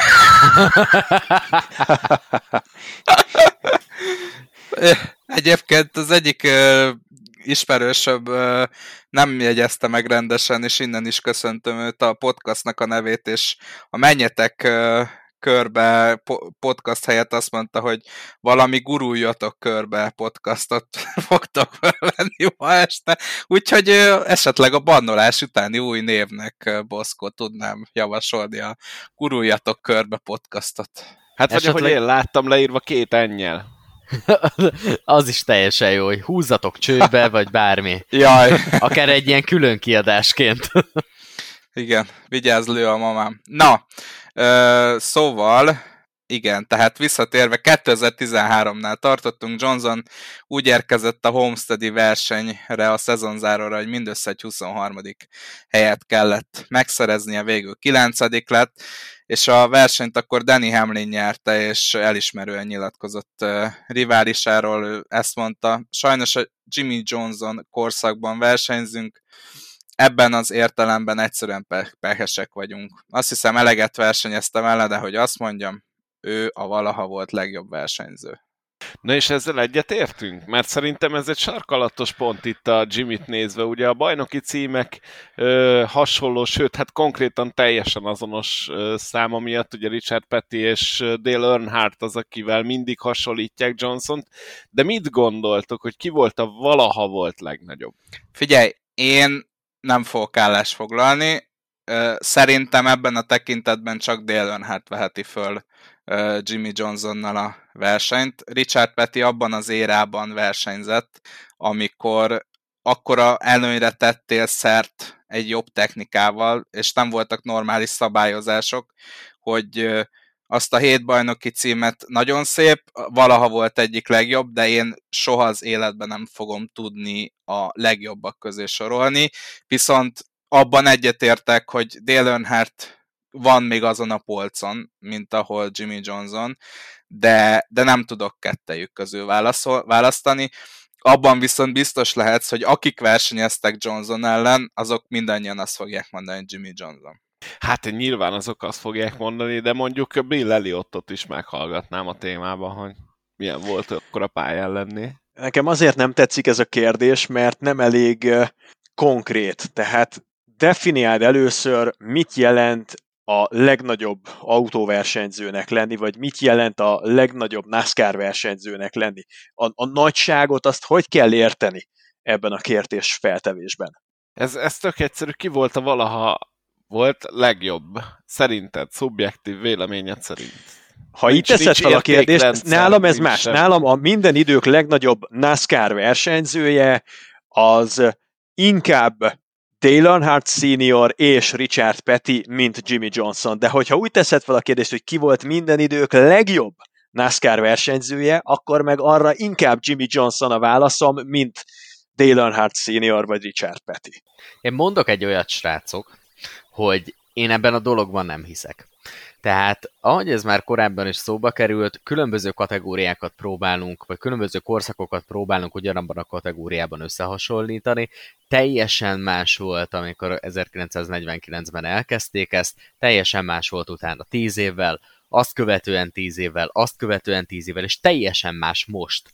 Mind a versenyek képe, mind a bajnoki lebonyolítás, mind az autók, mind a lehetőségek, a versenytársak, tehát egy teljesen más világ volt az, amiben Richard Petty versenyzett, teljesen más világ volt, amiben Dale Earnhardt versenyzett, teljesen más világ volt, amiben Jimmy Johnson versenyzett, és nem csak úgy konkrétan a pályafutásuk, hanem a pályafutásuk különböző részei is teljesen más kategóriákba tartoznak. És azért egy nagyon fontos dolog, hogy ők sosem versenyeztek egymás ellen. Tehát azt, hogyha összeengedjük őket, jó, mondjuk ez kicsit túlzás, mert Dale Earnhardt versenyzett Richard Petty ellen, de hogyha összeengednénk őket fénykorukban, ami nyilvánvalóan soha nem tudjuk meg, hogy mi lenne a végeredménye, akkor lehetne adott esetben megállapítani, hogy ebből a három versenyzőből ki volt a legjobb, ki volt a legnagyobb, ki verhette volna el adott pályatípuson, adott körülmények közt, adott szezonokban a másikat. Én ebben sport összehasonlításban, nem csak a NASCAR-ban, de összességében nem hiszek. Vannak bizonyos korszakok, azoknak a korszakoknak vannak bizonyos jó versenyzői, vannak ö, olyan kategóriák, mint például a NASCAR, ahol egy kicsit szorosabb a bajnokság, mint mit tudom én, bármilyen más versenysorozatot mondhatnánk, ahol autó és autó köz sokkal nagyobbak a különbségek. Ott egy picit nehezebb ezt a dolgot megállapítani, mert nagyon sok, ö, ö, sok függ azon, vagy sok múlik azon, hogy milyen autóban ülsz. Vannak olyan kategóriák, ahol adott esetben egy kicsit gyengébb autóval is, pályatípustól függően ott tudsz lenni az élmezőnyben, és, és meg tudod mutatni a tehetségedet. Tökéletes példa például a Kyle Larson féle szereplés a Ganassi-val, amit én akkor is azt fogom mondani, hogy az egy középkategóriás autó volt, és soha nem tartozott az élmezőnybe. De a témához visszatérve, az eredeti témához visszatérve, én abban, hogy általánosságban az elmúlt 70 év legnagyobb versenyzőjét meg tudjuk nevezni, én abban nem hiszek. Én egyenlőségjelet szeretnék tenni mind a három hét bajnoki címet szerző versenyző neve mellé, és melléjük még azért olyan versenyzőkkel ki kell egészíteni ezt a mezőnyt, mint Daryl Waltrip, mint Kéli Yarborough, mint Mark Martin, mint Rusty Wallace, rengeteg-rengeteg névvel. David Pearson. David Pearson, persze. Napestig sorolhatnánk a neveket. Én egyébként egy picit visszafolytottam a lélegzetemet az egyik éstél, mert annyira belelendültél, hogy így jön, hát úgy Jimmy, és volt egy olyan és, hogy azt hittem, hogy utána az fog következni, és amúgy is Tony Stewart. Na, hát ezért mondom, hogy, hogy, de egyébként Tony Stewart is sorolhatnánk naphosszat a nagyobb neveket, nagyobbnál nagyobb neveket. Nyilván Tony Stewartnak itt egy nagyobb részt kellene szánnunk. Ezt majd Nyilván.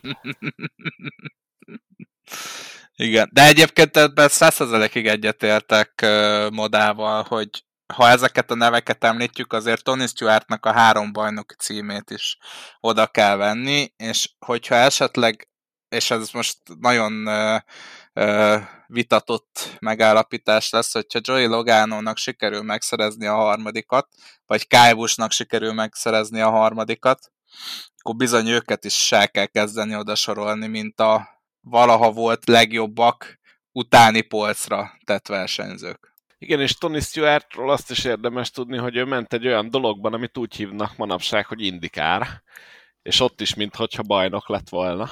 Igen, hát a, a legszomorúbb dolog szerintem, hogy Tony Stewart a karrierje csúcsán nem tudtam megcsinálni a, a duplázást. Tehát én nagyon megnéztem volna így 2000, 2000-es évek kellős közepén egy Tony Stewart duplázást az Indy 500-on és a Coke 600-on. Hát volt a 2000-es évek elején, ugye azt hiszem, hogy 2001-ben csinálta. Igen, igen. Vette mindenhol a levegőt. igen. Meg mondjuk de mondjuk el, bocs, hogy mondjuk el, hogy ez mitől olyan különleges, hogy az Indi 500-on és a Coke 600-on is indul valaki. Mert hogy ennek időpontbeli problémái is vannak, pedig. Hát nagyon egyszerű, az Indi 500-at elindítják olyan magyar idő szerint délután 6 óra környékén, azt leintik olyan 9 fél 10-kor, és magyar idő szerint éjfélkor már menni kell Charlotte-ban egy laza 600 mérföldet. Aztán amikor adott esetben olyan dolgok történnek, hogy elkezd eleredni az Indi 500-on az eső, és ez a előzetes számításokat keresztül húzza, mint mondjuk 1997-ben volt, akkor nyilván felmerül az a kérdés, hogy most jó, akkor kivárjuk-e az esőszünetet, vagy átmenjünk Sárlottba versenyezni. Igen, és az a, a következő versenyzőt is bejelentették, aki ezt meg fogja próbálni, és róla is beszéltünk már, Kyle Larson, aki ugye jövőre a Hendrik és a McLaren közös projektjében megpróbál majd ott lenni az Indy 500-on és a Coke 600-on is. Illetve pont tegnap, vagy tegnap előtt tette fel Bappa Kressz a kérdést Jimmy Johnsonnak Phoenixben a teszten, hogy neki esetleg 2023-ban van-e ambíciója megcsinálni a duplát, és nem zárta ki Jimmy, de azt mondta, hogy ha ez meg is valósulhat, akkor azt nagyon gyorsan tető alá kellene hozni. Nem tűnt kimondottan optimistának én, ahogyan levettem a testbeszédét, de nem cáfolta.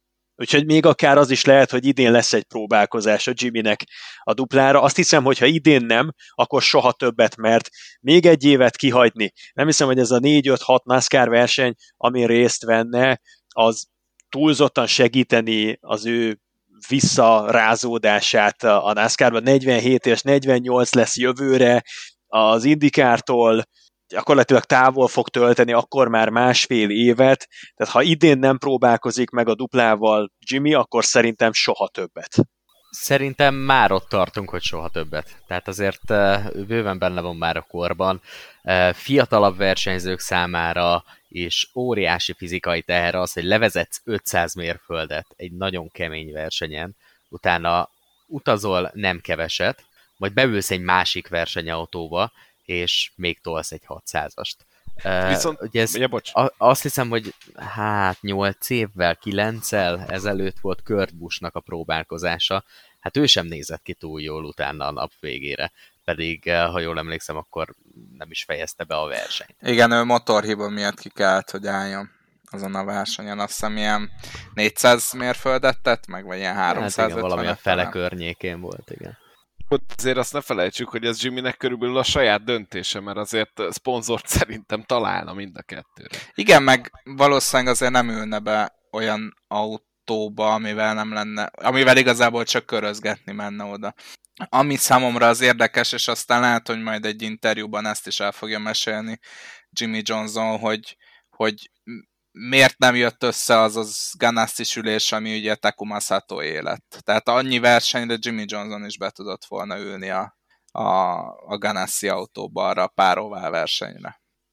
De kanyarodjunk vissza az eredeti témákra, Igen. Jimmy Johnson. Igen. Most remélem már, már tönkretettük a flow-ot, úgyhogy... Teljesen, folytos. teljesen. Ugye említette Zoli Chad Knauszt, és akkor itt jön az én kis részem Knausról. Ugye mind végig hullámzó volt az ő kettejük kapcsolata, nagyon sokszor ütközött a személyiségük, és gyakorlatilag a 2013-as szezon után egyre inkább kezdett megromlani ez a dolog. Később azt mondta Johnson, hogy amit mindketten elkövettek hibát, az az volt, hogy, hogy nem tudtak megújulni a kapcsolatukba. És és uh, amikor jöttek a nehéz, nehezebb idők, ami ugye Johnsonnak az volt, hogy uh, 2014-ben 4, 2015-ben pedig 5 győzelmet szerzett, de a rájátszás az sohasem sikerült neki úgy, ahogy az előző években. Siralmas akkor... szezonok. Siralm. igen, igen.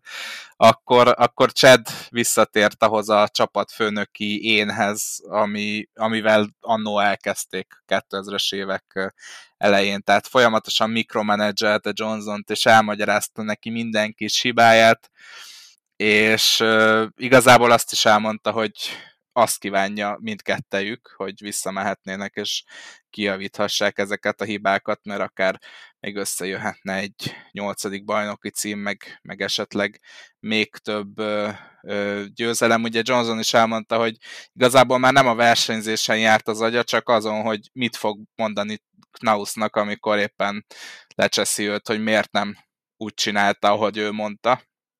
És azt mondta Johnson, hogy ez igazából rajta is múlt, mert amit elviselt mondjuk 2006-ban Chad Knaus-tól, azt már 2013 vagy 2014-ben hatszoros, bajnokság, hatszoros bajnokként nem tudta elviselni, és visszavágott neki egy sokszor, és elkezdtek egyébként párterápiára is járni, ami nagyon sokat segített nekik konkrétan, és gyakorlatilag ez is kellett ahhoz, hogy 2016-ban összejöjjön az a bizonyos hetedik bajnoki cím, ami azért szintén csoda számba ment, tehát azért Johnsonnak a 2016-os szezonja már, már nem volt annyira jó, bár így is összegyűjtött négy győzelmet a teljes szezonban, de... És ne, ne feledjük, volt olyan szezon, ahol többet nyert, és nem lett bajnok. Igen, Tehát, igen, igen. A hasznos statisztikákat gyarapítsuk. Hát ugye ezt, ez, gyakorlatilag ez a bajnoki cím, ez szimplán annak köszönhető, hogy itt már ugye az új rendszer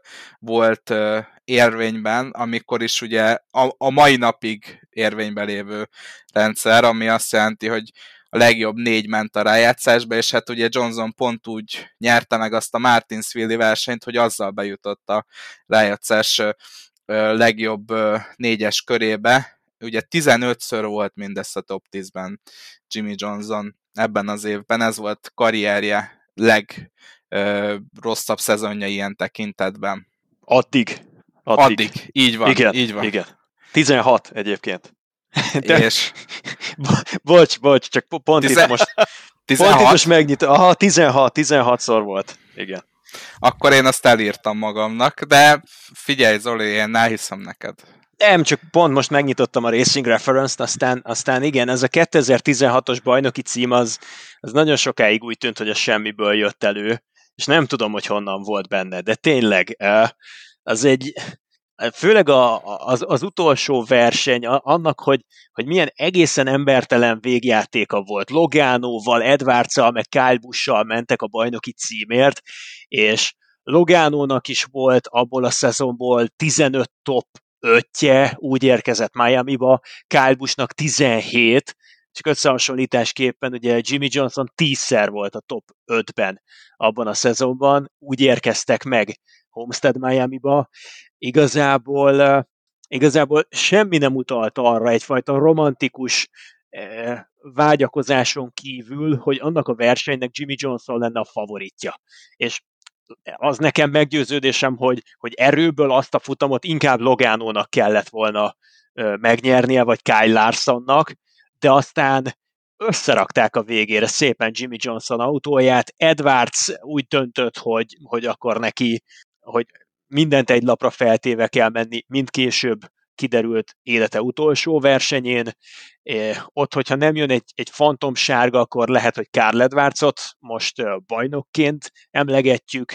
Na mindegy, nagyon, nagyon érdekes volt az a futam önmagában is, nem az a szokásos Jimmy Johnson féle bajnoki cím, talán a hét közül az egyetlen, aminek a az érdemét, ha, ha egész 36 versenyes szezont nézünk, akkor, akkor meg lehet kérdőjelezni, vagy lehet vitatni, de nem érdemes, mert ez a kiírás, ez a bajnoki rendszernek a lényege, és Jimmy Johnsonnak is voltak olyan szezonjai, például pont a 2011-es, vagy a 2012-es, inkább a 2012-es, amikor amikor a legerősebb autóval nem tudott bajnokká avanzsálni, kellett, hogy legyen egy olyan szezon, amikor messze nem a legerősebb csomaggal lett bajnok, és ez 2016-ban eljött.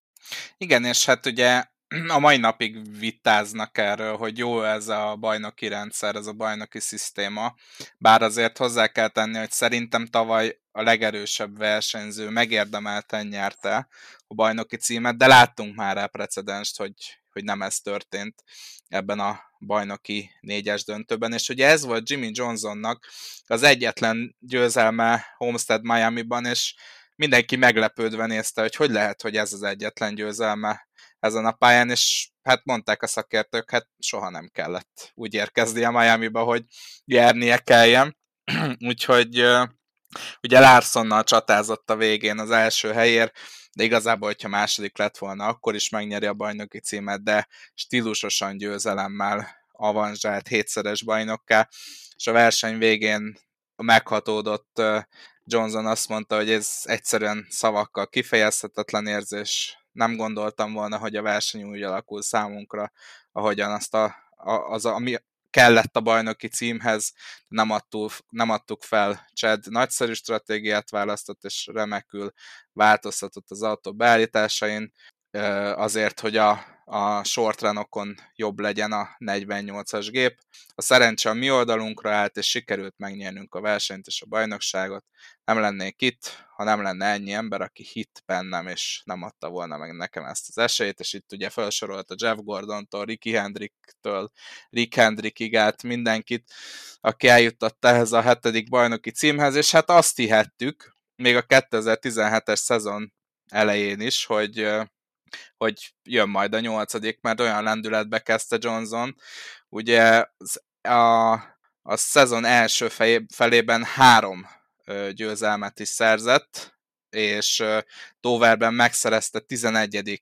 győzelmét, ami elképesztő szem. Tehát egy pályán 11 vers, 11-szer győzni, az, az számomra felfoghatatlan, és ezután jött az a bizonyos pokonói verseny, ami ugye vitatott a szakértők és a szurkolók között. Ugye Johnsonnak fékhibája volt, óriási sebességgel csapódott bele a falba, és ezután soha többet nem nyert még versenyt se. Nem tudom, hogy mi erről a véleményetek, hogy ez valamennyire is közrejátszhatott-e Johnson hanyatlásában. Mert előtte azért három győzelmet összeszedett a szezonban.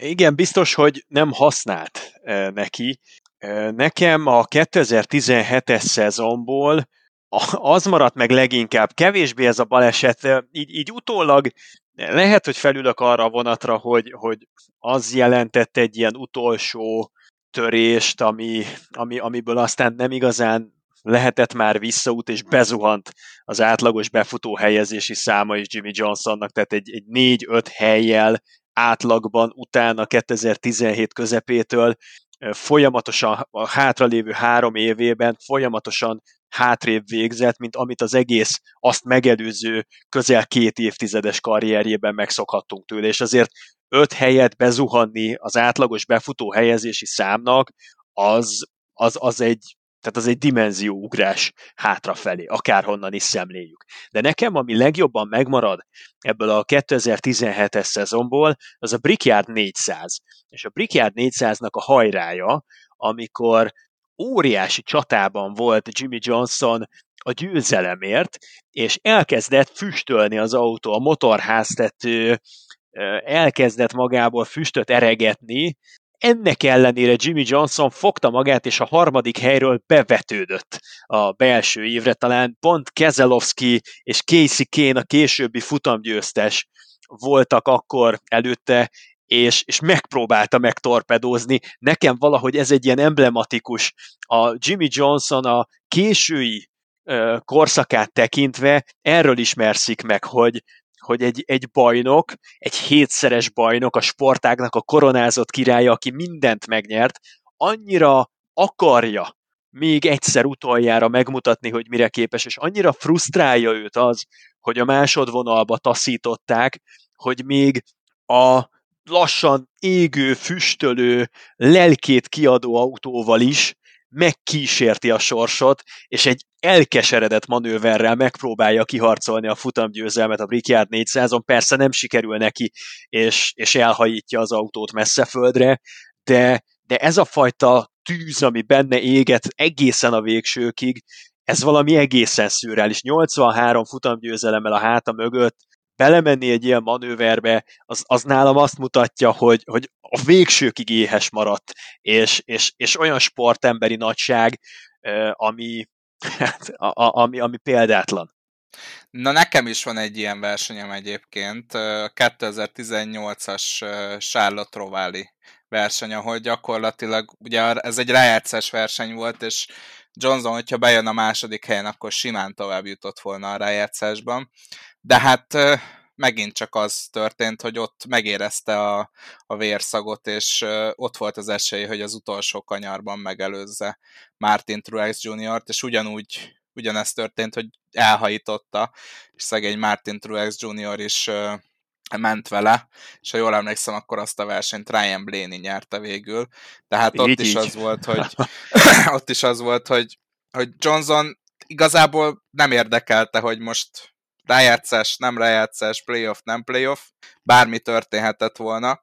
Őt az érdekelte, hogy megtörje ezt a hosszú-hosszú nyeretlenségi szériát, és sikerüljön megszerezni a futamgyőzelmet ott Charlotte-ban. És valahogy ebben benne is van a Jimmy Johnsoni létezés, eh, annak az eszenciája, mert azt mondta, hogy őt gyakorlatilag amióta a NASCAR-nak a közelébe került, mikez, mi, mióta elkezdett stockautózással foglalkozni, azóta egyetlen egy cél motiválta az, hogy egy versenyt nyerjen a kupasorozatban. És amikor megnyerte az első versenyét 2002-ben, akkor ő neki az összes ilyen célkitűzése, bakancslistás álma az megvalósult, onnantól kezdve minden más az csak egy, egy ráadás. És erről árulkodik a késői korok Jimmy Johnson, meg az ő döntéshozatala, hogy ott a 2017-es Brickyard 400-on, vagy a 2018-as Rová futamon, amiről te beszéltél, ott is lehetett volna teljesen más megfontolás, lehetett volna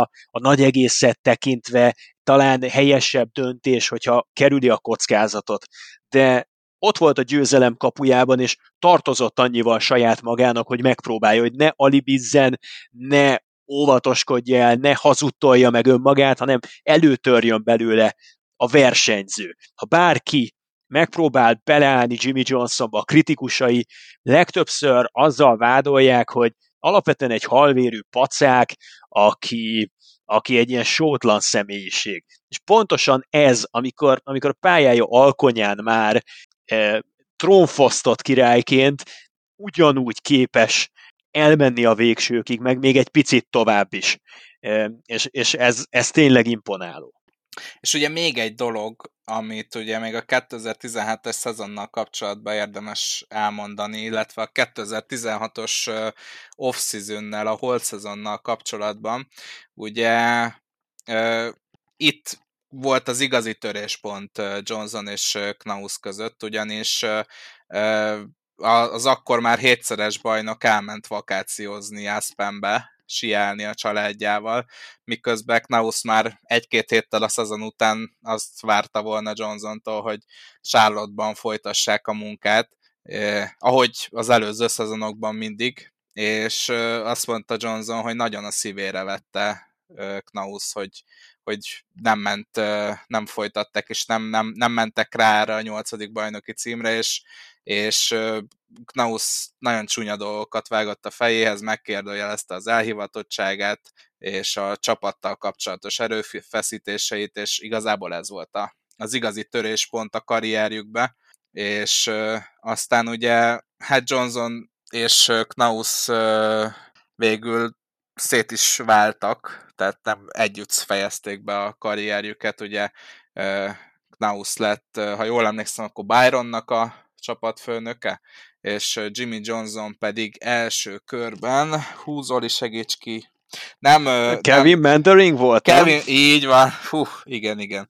Tehát szerintem Jimmy Johnson karrierjének a legrosszabb átlag helyezései azok Mandering alap, alatt jöttek. Tehát az egy szörnyű szezon volt Johnsonnak. Ha jól emlékszem, akkor ez a 2019-es szezon első fele volt, és aztán a második felére már Cliff Daniels-et behozták ö, csapatfőnökének, és 2020-ban így érezhető is volt, hogy egy picit javult ö, Jimmy Johnsonnak a teljesítménye, de hát ugye bejelentette már a szezon előtt a a visszavonulását, aztán ugye jött a, a Covid, ami miatt nem tudott rendesen elbúcsúzni a nézőktől. Azért voltak, voltak jó eredményei. Én emlékszem, hogy talán Bristolban volt egy olyan verseny, ahol, ahol elég sokáig vezetett is, és nagyon jó tempója volt, ugye Doverben is nagyszerűen ment, Phoenixben ötödik lett a, a szezonzáron, úgyhogy itt igazából én már azt is mondanám, hogy itt látszik, amit te is mondtál, hogy mennyire fontos a crew chief, mert lehet, hogy már Jimmy Johnsonban nem volt annyi, de azért Cliff Daniels az, az ö, ö, lehet, hogy a Hendrick Motorsportsnál Chad Knausnak az igazi utódja lesz, és, és elég sokat ki tudtak hozni abból a szezonban azért ő, ő, ők kettem. Meggyőződésem, hogy igazad van. Amellett sem menjünk el szó nélkül, hogy micsoda olvasztó tégeje volt Jimmy Johnsonnak és Jeff Gordonnak a tengeje az évek alatt a Hendrick Motorsportson belül azoknak a nagy-nagy koponyáknak, akik meghatározzák mind a mai napig a NASCAR Cup Series-nek, meg az Xfinity-nek a főbb áramlásait. Például, hogy csak tényleg egy, egy olyan crew chief-et mondjak, aki szerintem nagyon fényes jövő előtt áll. Itt van Dave Ellens, aki versenymérnöke volt a 2010-es évek első felében Jimmy Johnsonnak és Chad Knausnak. Ő is például onnan indult, és aztán, aztán most ott tartunk, hogy Eric Jones-szal. Én azt hiszem, hogy, hogy megkezdenek egy elég szép fejezetet írni, de Kevin Mandering mellett Cliff Daniels onnan került ki, és stabilizálta magát, azért, azért Chad Klausnak a, az érdemei mind a mai napig elévülhetetlenek abban, hogy a Hendrik Motorsports egy álló csillag továbbra is a NASCAR-nak a kékegén, és immáron ő igazgatóként terelgeti a négy csapatot, és, és a túl azon, hogy spirituális vezető Chad Knaus a Hendrik Motorsportson belül, az operatív tevékenységét olyan szinten kézben tartja jelenleg is, imáron nem egy autó felkészítésének, hanem a négy autó felkészítésének, ami, ami garantálja, hogy a, a Hendrik Motorsportot nem lehet eltörölni a, a föld színéről. Emiatt nagyon érdekes, hogy Jimmy Johnson húzott egy nagyon merészet azzal, hogy nem ebbe a közegbe, ebbe az őt nagyon jól ismerő és általa is nagyon kedvelt atmoszférába tért vissza, és nem halad Jeff Gordonnak a nyomdokain, hanem kirepült a Hendrik Motorsports ernyőjének a, a, a sugarából, és megérkezett egy teljesen új ö, ö, entitáshoz, a, ahol, ahol viszont én azt hiszem, hogy, hogy valamennyire az ismeretlen jövőre szavazott Jimmy Johnson. Egy, egy újabb, talán nem várt fordulat, egy olyan egy olyan figurának az életében, aki, aki 20 éven keresztül ugyanazt az autót vezette, ugyanazzal a szponzorral, majdnem 20 éven keresztül, ugyanazzal a crew chief-fel, ugyanazzal a csapattulajdonossal, ugyanazokkal a jó barátokkal, ugyanazzal a feleséggel, nagyon nagy boldogságban. Neki az állandóság az egész élete. És aztán itt vénségére nézd meg, Indikár ugye Forma 1-es autót tesztelt, és aztán kedvet kapott a nyitott kerekű szériához, de arra rájött, hogy a Formula 1-be nagyon rögös út vezet, hát eleve egy licenszet megszerezni, az, az, az azt feltételezni, hogy éveken keresztül járja Európában a nevelő szériákat, és akkor gondolt egy merészet, menjünk az Indikárba. Két év Indikár után gondolt egy merészet, jöjjünk vissza a NASCAR-ba, de ne csak vezetgetni, hanem tulajdonosnak, de ne Rick Hendrick szárnyai alá, hanem induljunk el a másik irányba, egy, egy ilyen fiatal kezdeményezéssel.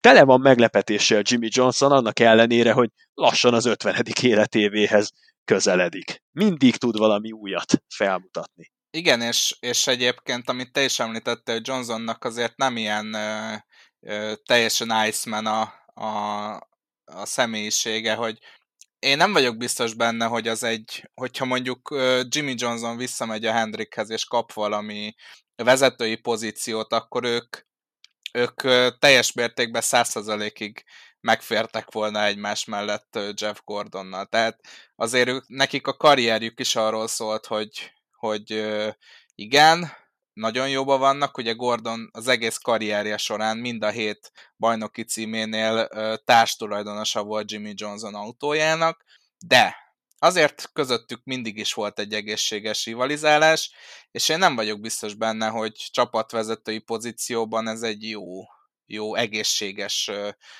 dolog lett volna, és szerintem ezért döntött úgy Jimmy Johnson, hogy, hogy ő megpróbálja egy másik úton, mert szerintem ő nem feltétlenül látott magának egy olyan helyet a Hendrik Motorsports vezetőségében, ami, amivel ő megelégedett volna, és szerintem itt sokkal nagyobb behatása lesz a, a dolgokra a Legacy Motor Clubnál.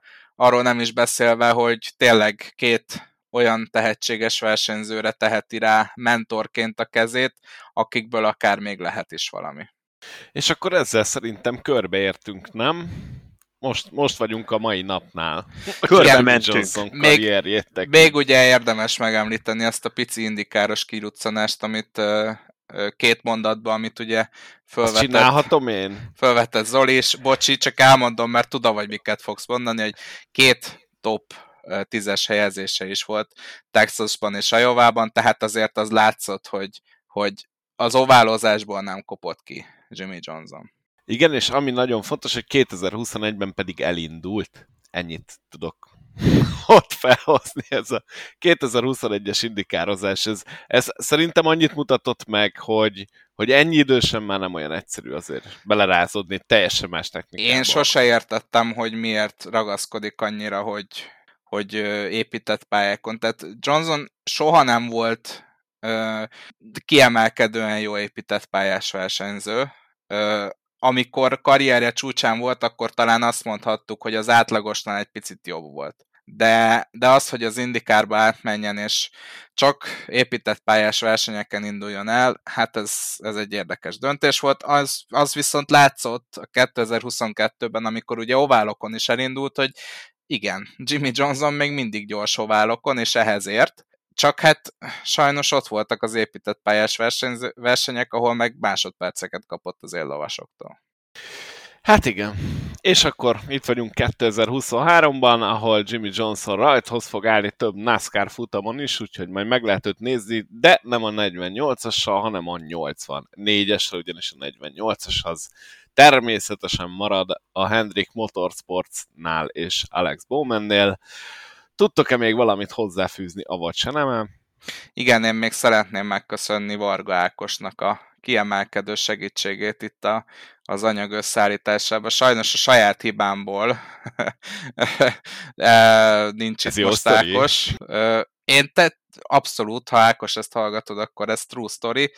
Annyi minden történt az elmúlt héten, meg az elmúlt hétvégén, én teljes mértékben elfelejtettem szegény Ákosnak szólni, és hát annyit tudott csak, hogy valamikor a héten fölvesszük majd a podcastot. Igazából az ő hibája, hogy nem minden este úgy ölt oda, hogy héttől 11-ig a gép előtt, és bármikor hívhatjuk.